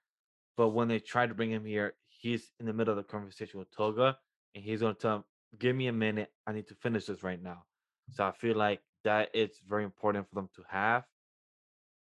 Or Deku should be going back to the actual fight by chapter 350, the latest, if not the earliest, 347.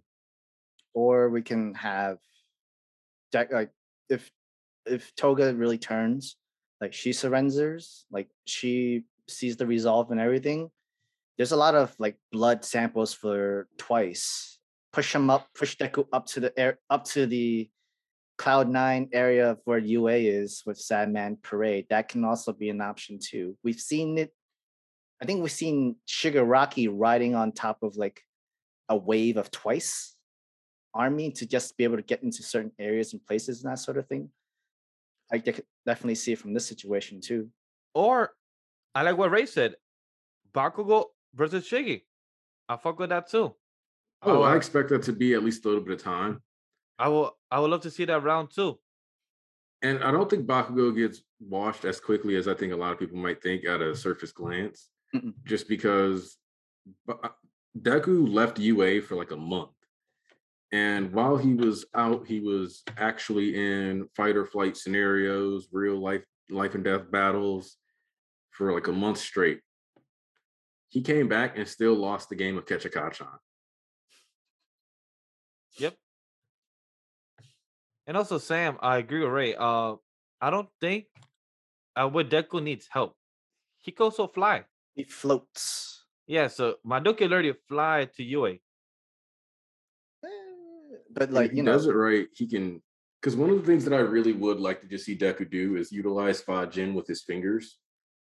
Because Mhm. we've seen him kind of do the jump with the Delaware Smash Air Force, like on the ground. Yeah.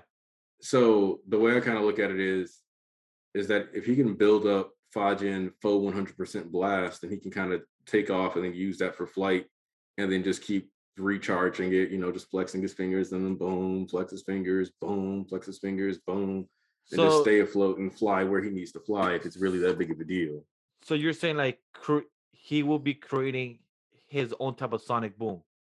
Yeah, because like if he can use Air Force to jump when he was already using it for augmented jumping at like 20%, then if he's using Fajin to create full 100% Air Force blast, he should be able to use it to like fly and actually get around pretty fast. Yeah, I agree with that. what, what remind me, Fujin, he has to build it up, right? He had to like Yeah. save it up for a very Yeah, good amount of time. And that's why I've just Just kind of been kinetic doing like this right? while talking about it. Yeah, like he just has to like build it up. I'm So, like, wondering, as like, he had to build it up like throughout the entire like time before this entire moment.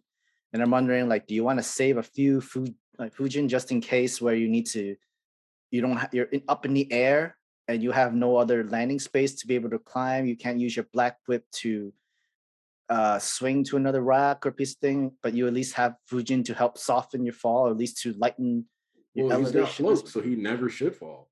Mm, right, Yeah. right, right. Float. So he can technically just crank it up, crank his hands, and then like use that for propulsion and control his flights and hopefully fly to an area if we don't have Monoma coming back in to help him teleport back out. Because we could have him getting stuck teleporting through multiple sites because that could be like the okay, I haven't completely mastered this yet, but I've been working on it.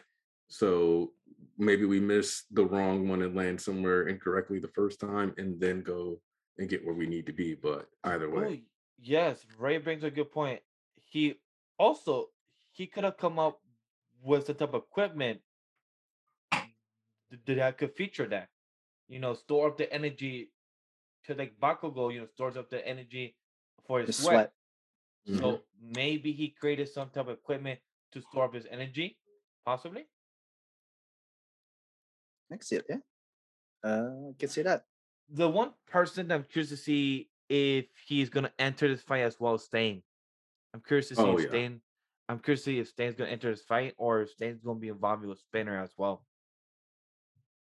I kind of think that it would make sense for Stain to show up, but I feel like if he does, it'll be from a story angle where it's almost incidental, or we don't get him until again later on, like further, maybe even after people have started to try to like reconvene or something like that.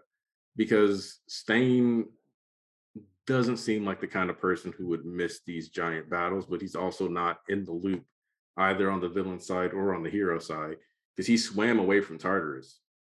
Yeah. So it's not like he's informed on any of AFO's machinations or incorporated into any of those plans.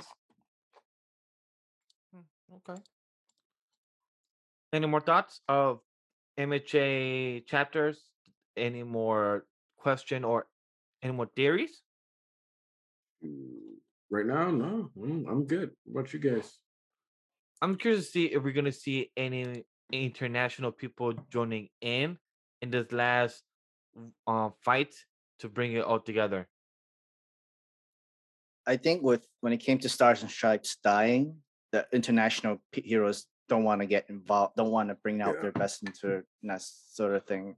That's, that's why we can't- true. That's why they like we're not most likely not to be able to see them. They Yeah, her said, dying tied a lot of people's hands. Yeah, they said let Japan sink or win. Let's see what happened.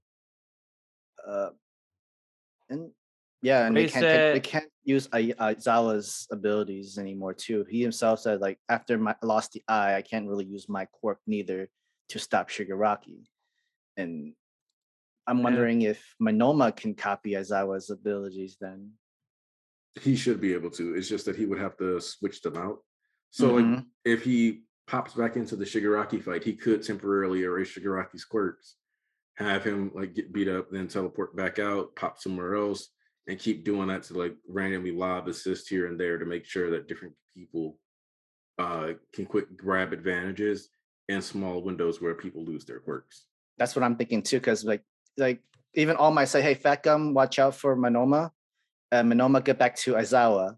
And like, you know, that's not a bad idea. It's just wherever you could go with the portals, and then you use Aizawa's to cancel the quirks and the abilities and that sort of thing. That That that's a phantom thief. smart. That is a phantom thief. that's a Sekiro name, and it works for his own. That works. That's actually a smart way because because Ray even says Stain is protecting All Might. But actually, that might not always. Uh, but the Monoma using Aizawa's quirk might not work as well too, because he would also have to sp- use those amount of time to know how to use Aizawa's abilities and to train himself to keep his eyes wide open at people to cancel out the quirks. But Unless unless within those past three to five days that he was training to use the quirk, he also learned how to use Aizawa's quirk at the same time. Because he was with him the, the whole time. So maybe he mentioned like, hey, while you're here and while you're learning that quirk, why don't you copy my quirk as well and also learn how to use it in case we need you in battle too? And it could even just be the because ultimately Aizawa's quirk partially relies on your stamina to just keep your eyes open. So Mhm. from you could argue that he didn't have to practice with it so much as he's been making sure to keep that on hand though and familiarize himself with being able to quick activate it and then move it out of the way. Because if you remember when Aizawa was using it, he wasn't able to be the combatant that he typically would be mhm. it was just about making sure he got to keep that quirk active. yeah, Agree.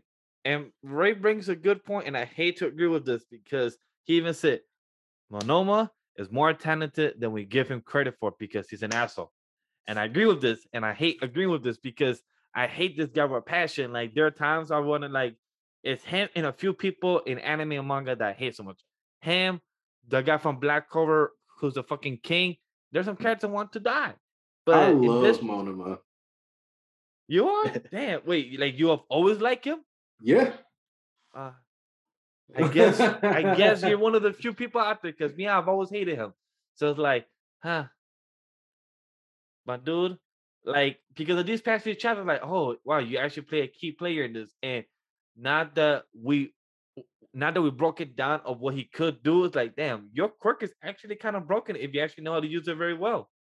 Yeah. If he has ac- my big theory is that I would love to see Monoma wearing, and this will sound weird, a suit made out of other people's hair. Um, specifically because we've already seen it with Mirio, where having a hair costume allows it to respond to his quirk. I think that him potentially having a suit with other people's hair on it would allow him to access their DNA and thus allow him to constantly have their quirks at his disposal. So I don't even know what to comment on that hair comment. I'm like, wait, a hair suit, a hair hero suit. That's just pretty interesting. yes, hair. I don't even know what to comment on. I'm just, I, I'm blank. I'm blank. Wow. Okay. It works like that. I thought it was just if it makes uh, skin contact with you, then Well, you can copy the quirk or Th- something. that's the that. thing is that the, the main reason why he would keep a suit is because like it's better than him just keeping a bunch of little plastic baggies of the person's hair. That's it sounds like some kind of serial killer stuff. It's like some type Exactly. of drugs. It- but it works for his character because he's an asshole. So he'd be like, I'm ready for this bottle. And then just drink the hair and then he does the, then he does what he does. So it kind of makes sense. And also it makes sense because because even Watkins brought it up. The hair aspect has been a big part of the story, aka with our boy Deku eating the hair. So it makes sense that Aniki's concept that he will carry a whole suit around hair makes sense. I think what what people see Monoma like there was so like with him being able to copy quirks, it, it opened up so much opportunity to see.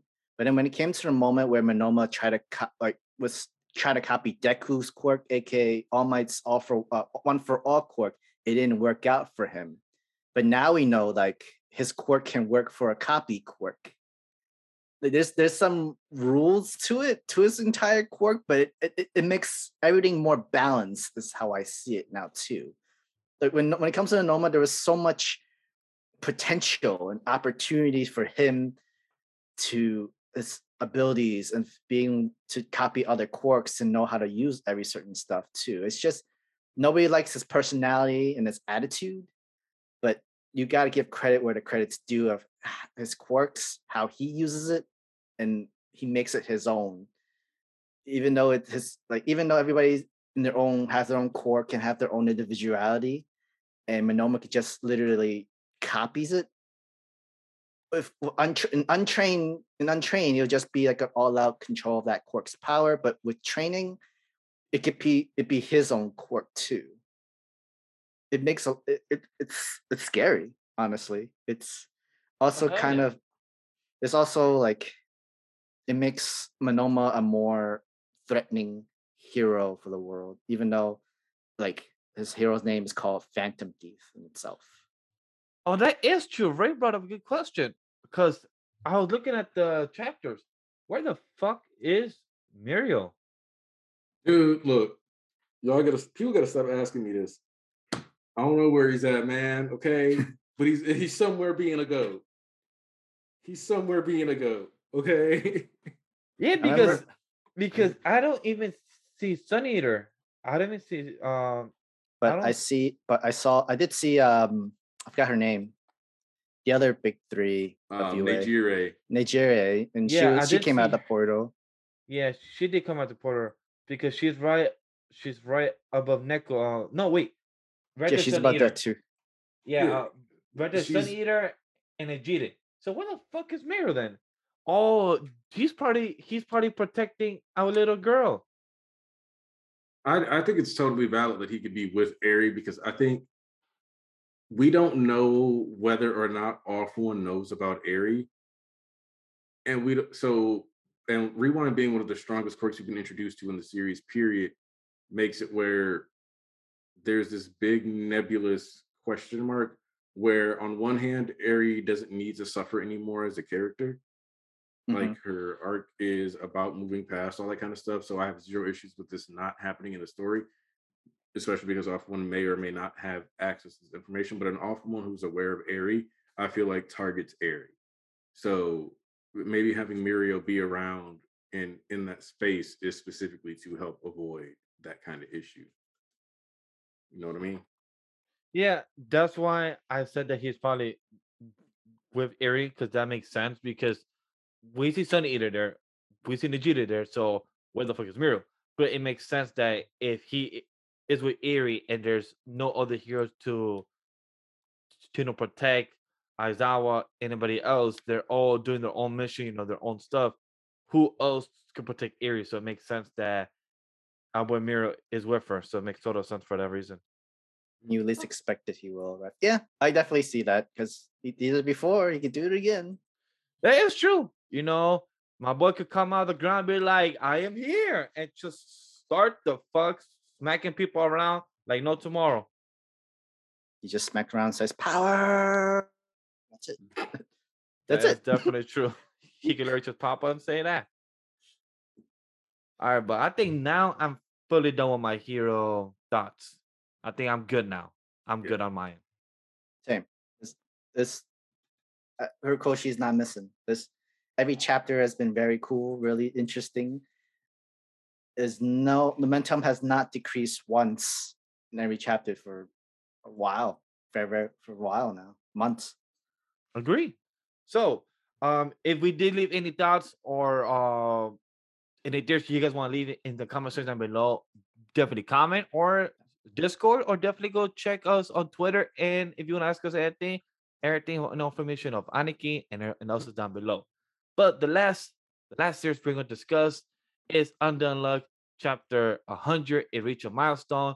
We're going to talk about it. it. Is the last it's the last discussion. So, who wants to start us off of what they felt for chapter 100 or you know this big milestone of Undead Unluck?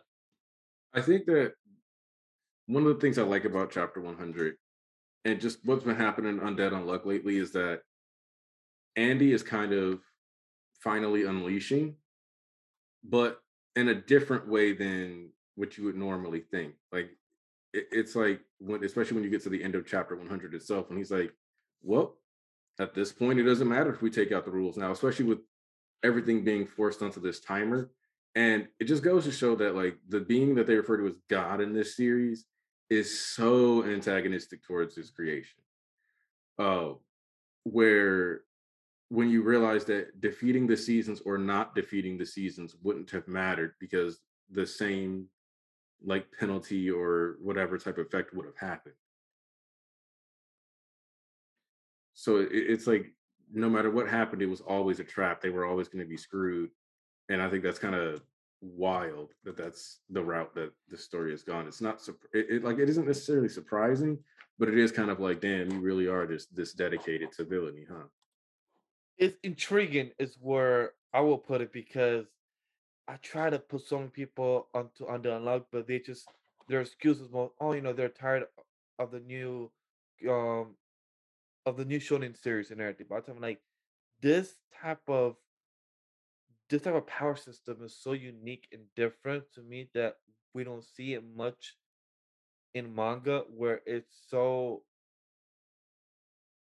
it's so vibrant with with the color spreads and like for example in fucking um in page 6 and 17 just to see all those creatures and just our boy andy and it's just a head only talking to them and understanding it about what's going on right now.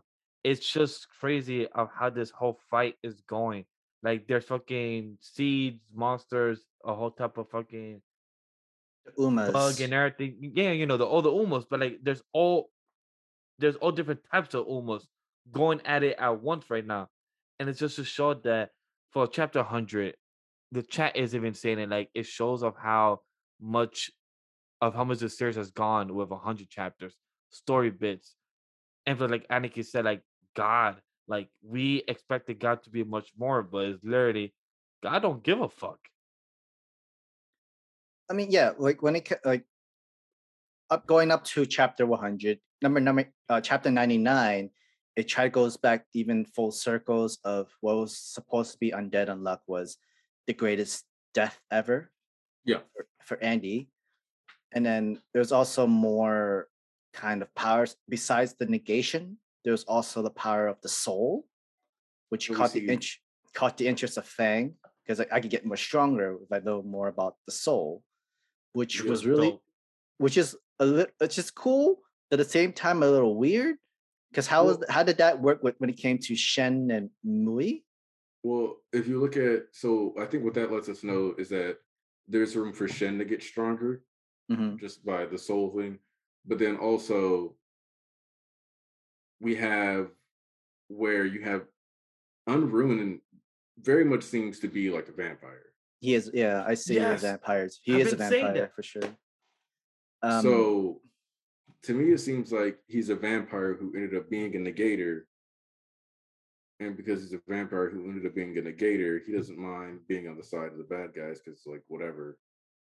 I'm immortal anyway, just like Andy. So he's also probably seeking the death, which is why he has no issues antagonizing Andy doing all this stuff because they're both undead. Neither one of them is going to be able to die until they crash into the sun. And even then, God's probably going to come before that, which means Andy's not going to have to crash into the sun. And Is there- even if he, he does, apparently that's not enough. And usually it seems like God shows up and just crushes the planet. And then Ragnarok or reforms it. something like that. Yeah, Yeah. Ragnarok. Yeah, when it came to the road, the uh, evolution, the revolution thing, and like the Earth was getting closer to the sun because we lost three of the season. A lot of people got confused about that sort of thing, with when it came to rotation of the sun and then revolution of the earth and the sun. And then the next following chapter, it's uh they uh kind of clear it up and that sort of thing. They're trying to use the other Umas as substitutes for the other seasons, but that's just to prolong until like they get the final mission three months from now. Um, I could definitely see one of those Umas that Andy's going against in hard mode. I don't know why it's called that for sure. I, I, I have no idea why it's called hard mode, but because the world of undead unluck is seemed like plays like a video game. mm, hmm, maybe. Or you just want to be thirsty out, out here. That too. Oh no, he got killed. Don't worry about that. He got killed. So there's no more thirst. It's funny because I was looking at the comments on the Shonen Jump site, and somebody was like, "I wonder if killing thirst means people are never going to be dehydrated again, or if we don't have to deal with people being unnecessarily horny." That's why I made that comment because I'm like, um, it's either people are not gonna be drinking water no more, or people are not gonna be horny no more. It's it- it's either or. And if and if I had to choose, I'd rather not drink water no more. Oh my goodness! I mean, like, so killing each Uma helps like, destroys a rule within the universe. It seems like, and like from that image and picture, there was thirst. There was like some kind of time dynamite kind of dragon thing. And Yeah, we've there's- seen the peak of this power. Like literally everything, like a whole time stop when it came to you know, what happened to the colors of the world, what happened to everything. Because there's a magma dragon. There's what looks to be like just in general living stone, giant bugs. a clock on his head, um, clock on the on some creature's forehead. I'm not sure. I think Yeah, with a that's a dynamite mecha, tongue. right? There's a dynamite tongue too. Oh shit! I didn't notice the dynamite. I just thought that was Yeah. the tongue. and that's a grenade pin on its back. Uh, oh fuck! So oh, it's, the it's design. a time bomb. maybe like yeah, That's a like time a bomb, bomb. Uma. Yeah, Uh, because I remember back when we were noticing the world of Undead Unluck, it was just like Chainsaw Man, how it's just like how Chainsaw Man don't have any Sundays or don't have any months. It's the same Mhm. thing with Undead Unluck that there's no, you know, months or days as well because of certain things that got killed because of the rules. Yeah, because like from two chapters back, we see the other members of the union are collecting other Umas to help at least like cool down the earth. I can definitely Yeah. see the giant golem that's moving the trees can also be a part of spring substitute. The magma dragon could be part of summer. Yeah, because they got the uh Uma Snow and some other stuff like that. Yeah, and atmosphere. Yeah, Uma Yeah. atmosphere. Uh, and then there's some kind of Uma that's about bugs and insect. We get rid of that one. We're good. We get rid of that Mm. One. Yo, I wish there was. I wish there's an Uma to kill cockroaches and bugs. I would love to kill it because those oh my goodness. gone, bugs gone. I want it gone, evaporated, burned alive in a nuclear warfare, just away. I hate bugs. I hate spiders. I'm tired of them. Unless a spider that bites me and then it gives me some type of Spider-Man powers, then I don't mind. That I don't mind. That stays. Okay, so uh, from what I've read, yeah, if you kill the Uma thirst, then thirst will go away. Yep, nobody will ever be thirsty. Yep. Mm-hmm. Uh, honestly, like the thing is, the union does not know where Andy is, and appa- Yeah. apparently Oh, Andy shit. is he- knows the, knows where, or at least have a didn't notice- clue of where Unruin is when it comes to the castle. I didn't notice the bug in the back. It has it has an electric guitar.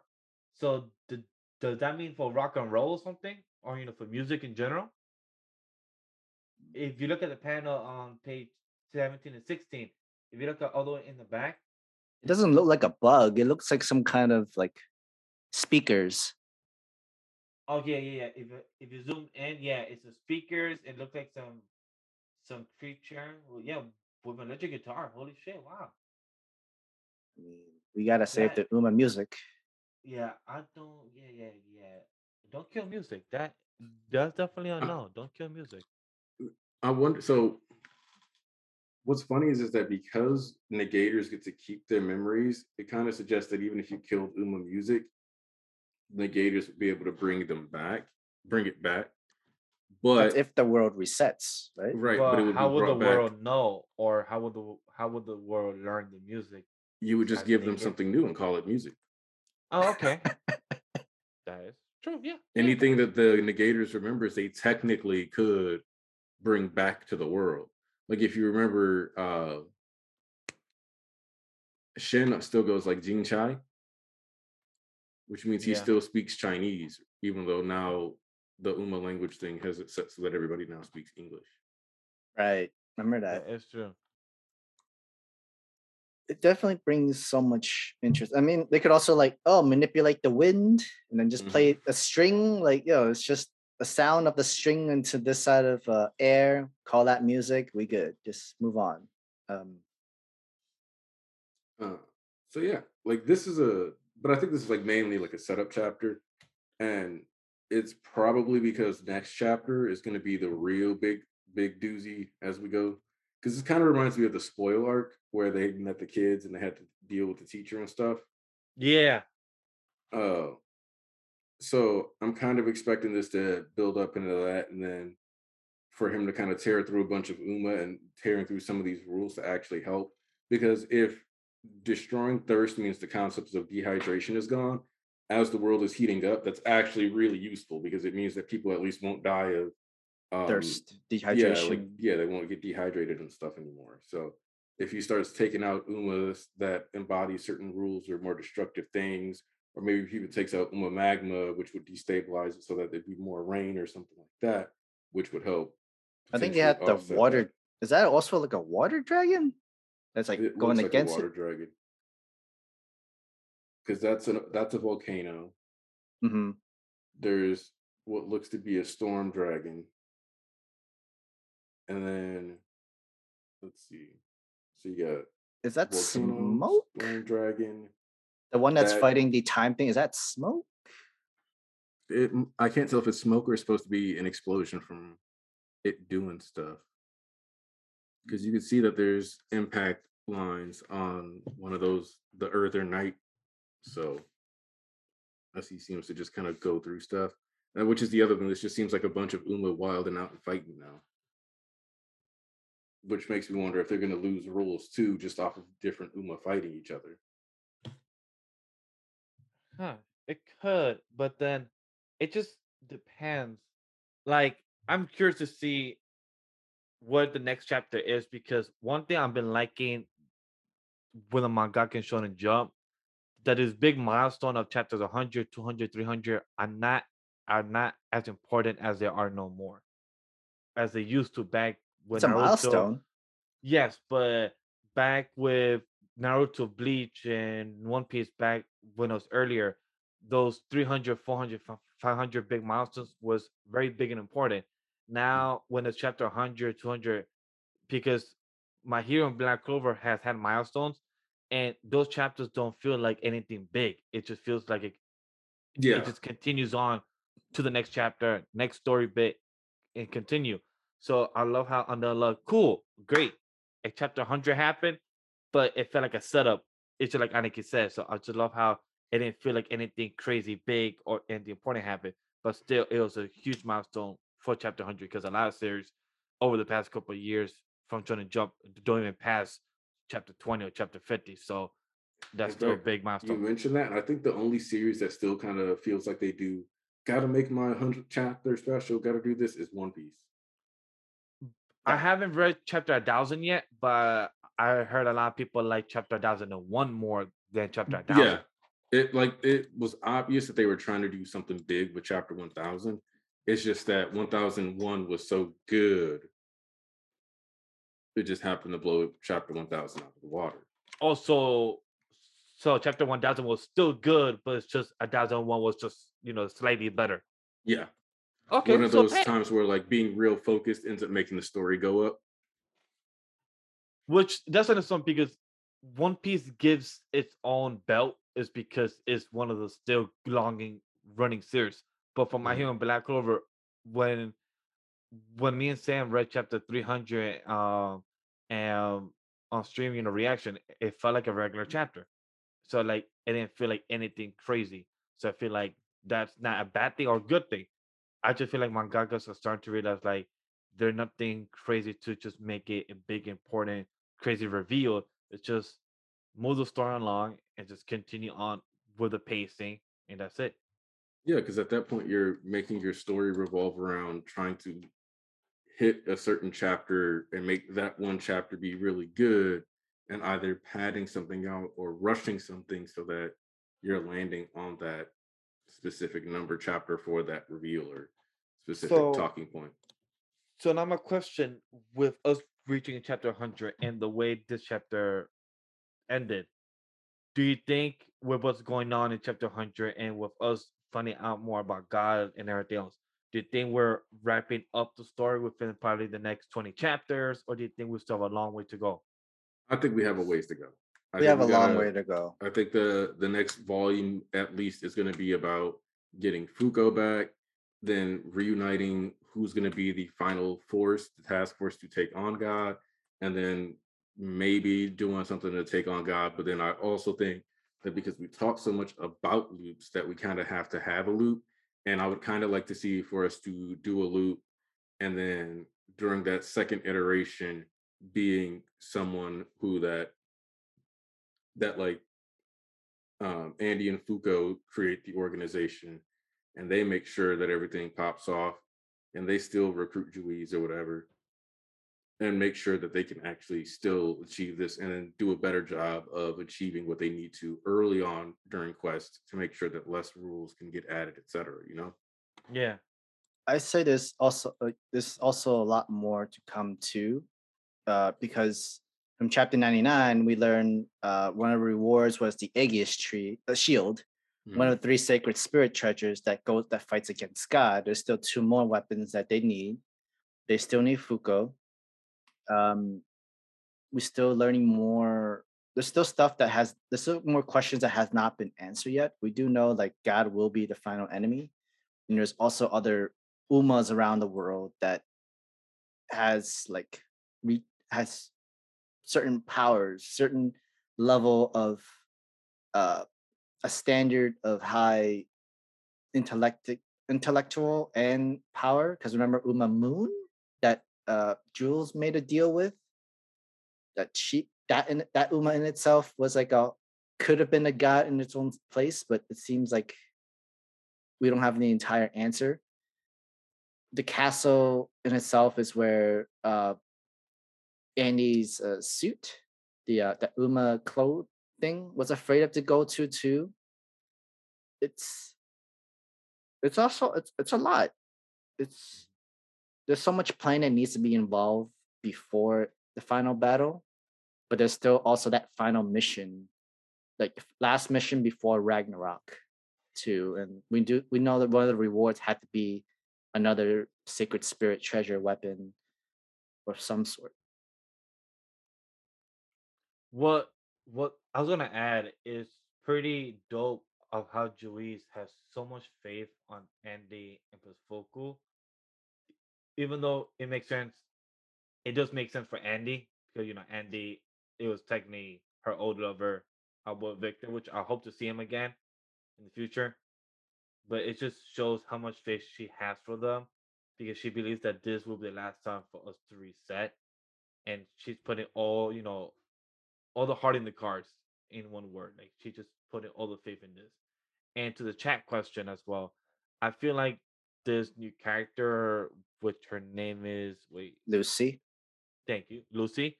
Um, I feel like she's gonna be important, but I don't think she's gonna re- replace Fuko. I feel like she's just gonna be the replacement for now. unt- If if until we get she's Fuko here, back.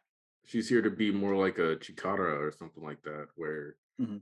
Andy will protect her, help her out, but she's not replacing Fuko. Oh no, definitely not for now. um, we know like her she's sick or something like that because like Yeah. she's always been bedridden, but somehow she's like running. She's able to keep uh going and moving forward. I don't I don't mind seeing a new negators happening to come out from her.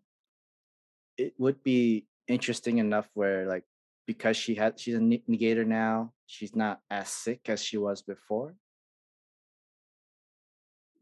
Yeah, I mean, uh, it could just be that because she's so focused and scared that she's feeling she's like got that adrenaline bust uh bump.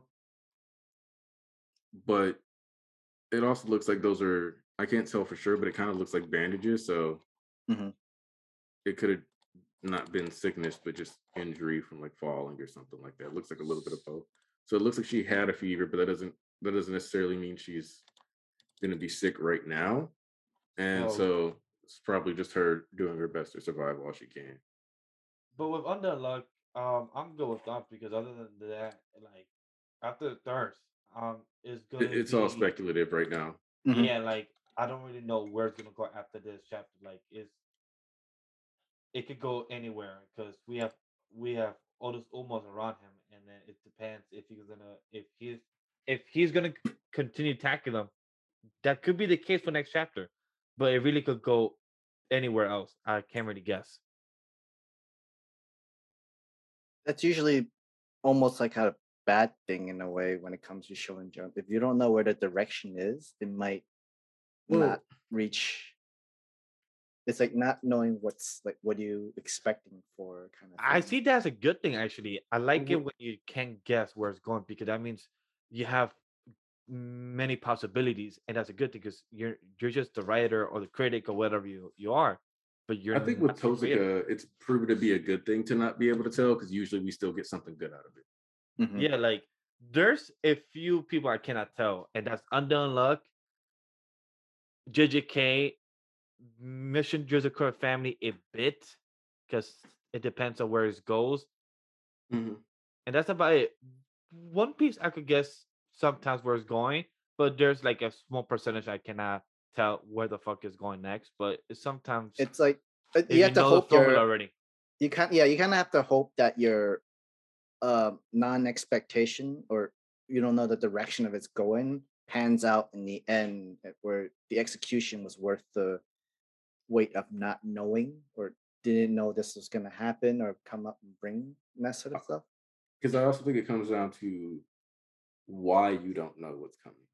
Because in mm. this case, it's because none of us would have predicted actually a Fuko dying and us having to have this kind of arc.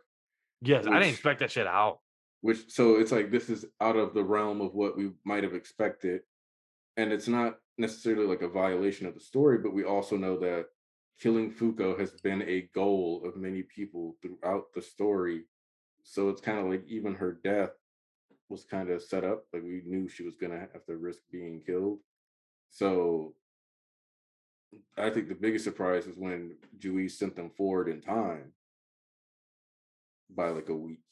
Yeah, because like it mm. shows that it's not very it's not a very common trope within Shonen Jump for you to kill your MC when she's technically one of the main MC or technically the um you know with you know share. i mean it, it's, it's not uncommon to see our mc getting killed i mean yuji died once Yuji technically has died like three times. he died multiple times senku so and so died or faked his death in a sort of way Well, too with Fuko, she died that where she's a ghost now. That's what I'm talking about. Like actually get killed as an MC like this, and like when she's taking the main part of the story, and now and and plus it shows that you have such a good cast where your whole other cast could build the rest of the story without her being there, which that's a good sign of your characterization of what you've been doing for the past hundred chapters, and that's a good thing because it shows that you care of the other characters like it happened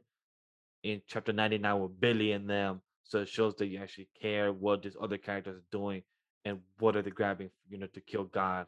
So it shows that. Uh, uh, I I was gonna bring this up too. Al. Uh, Yusuke too. Yu Yu Hakusho, he died too. Yeah.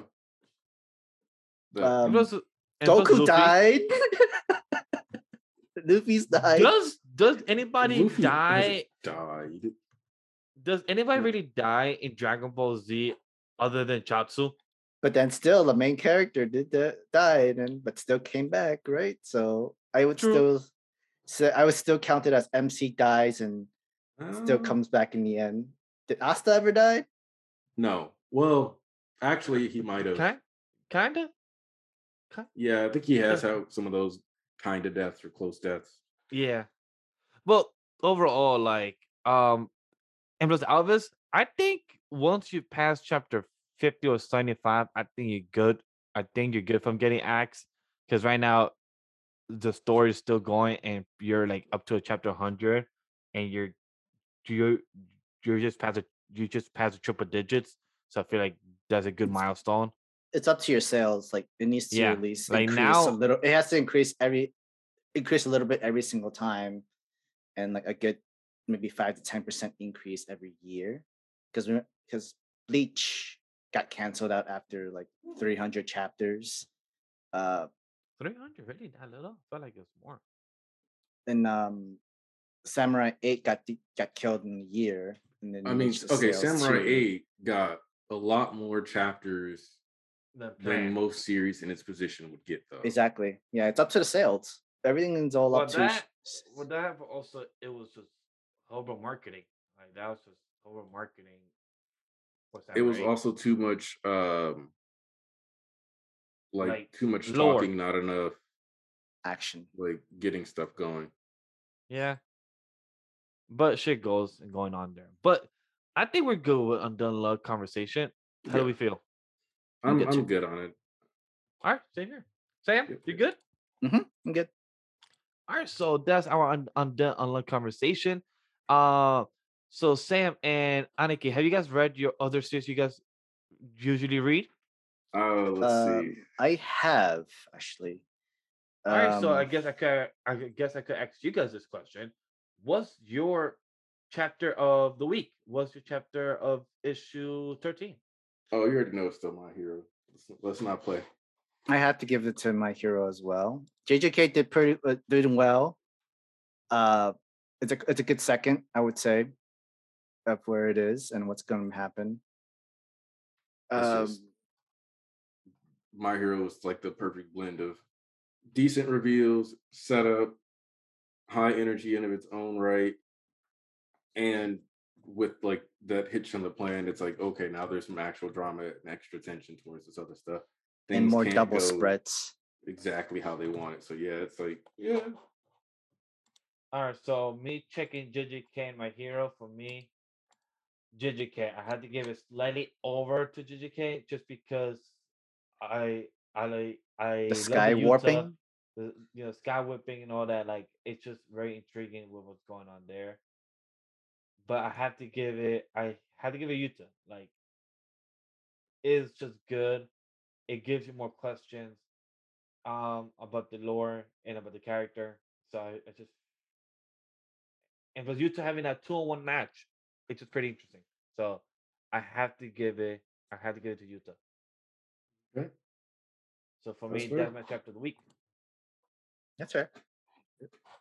Um, and people are saying Doctor Stone is gonna bring pain next week. I just I, hope it's good. I just, I just, I just hope want it to be good. Yeah. yeah, Next like chapter is end, like I- last chapter. yeah. Sam, next chapter is the last one.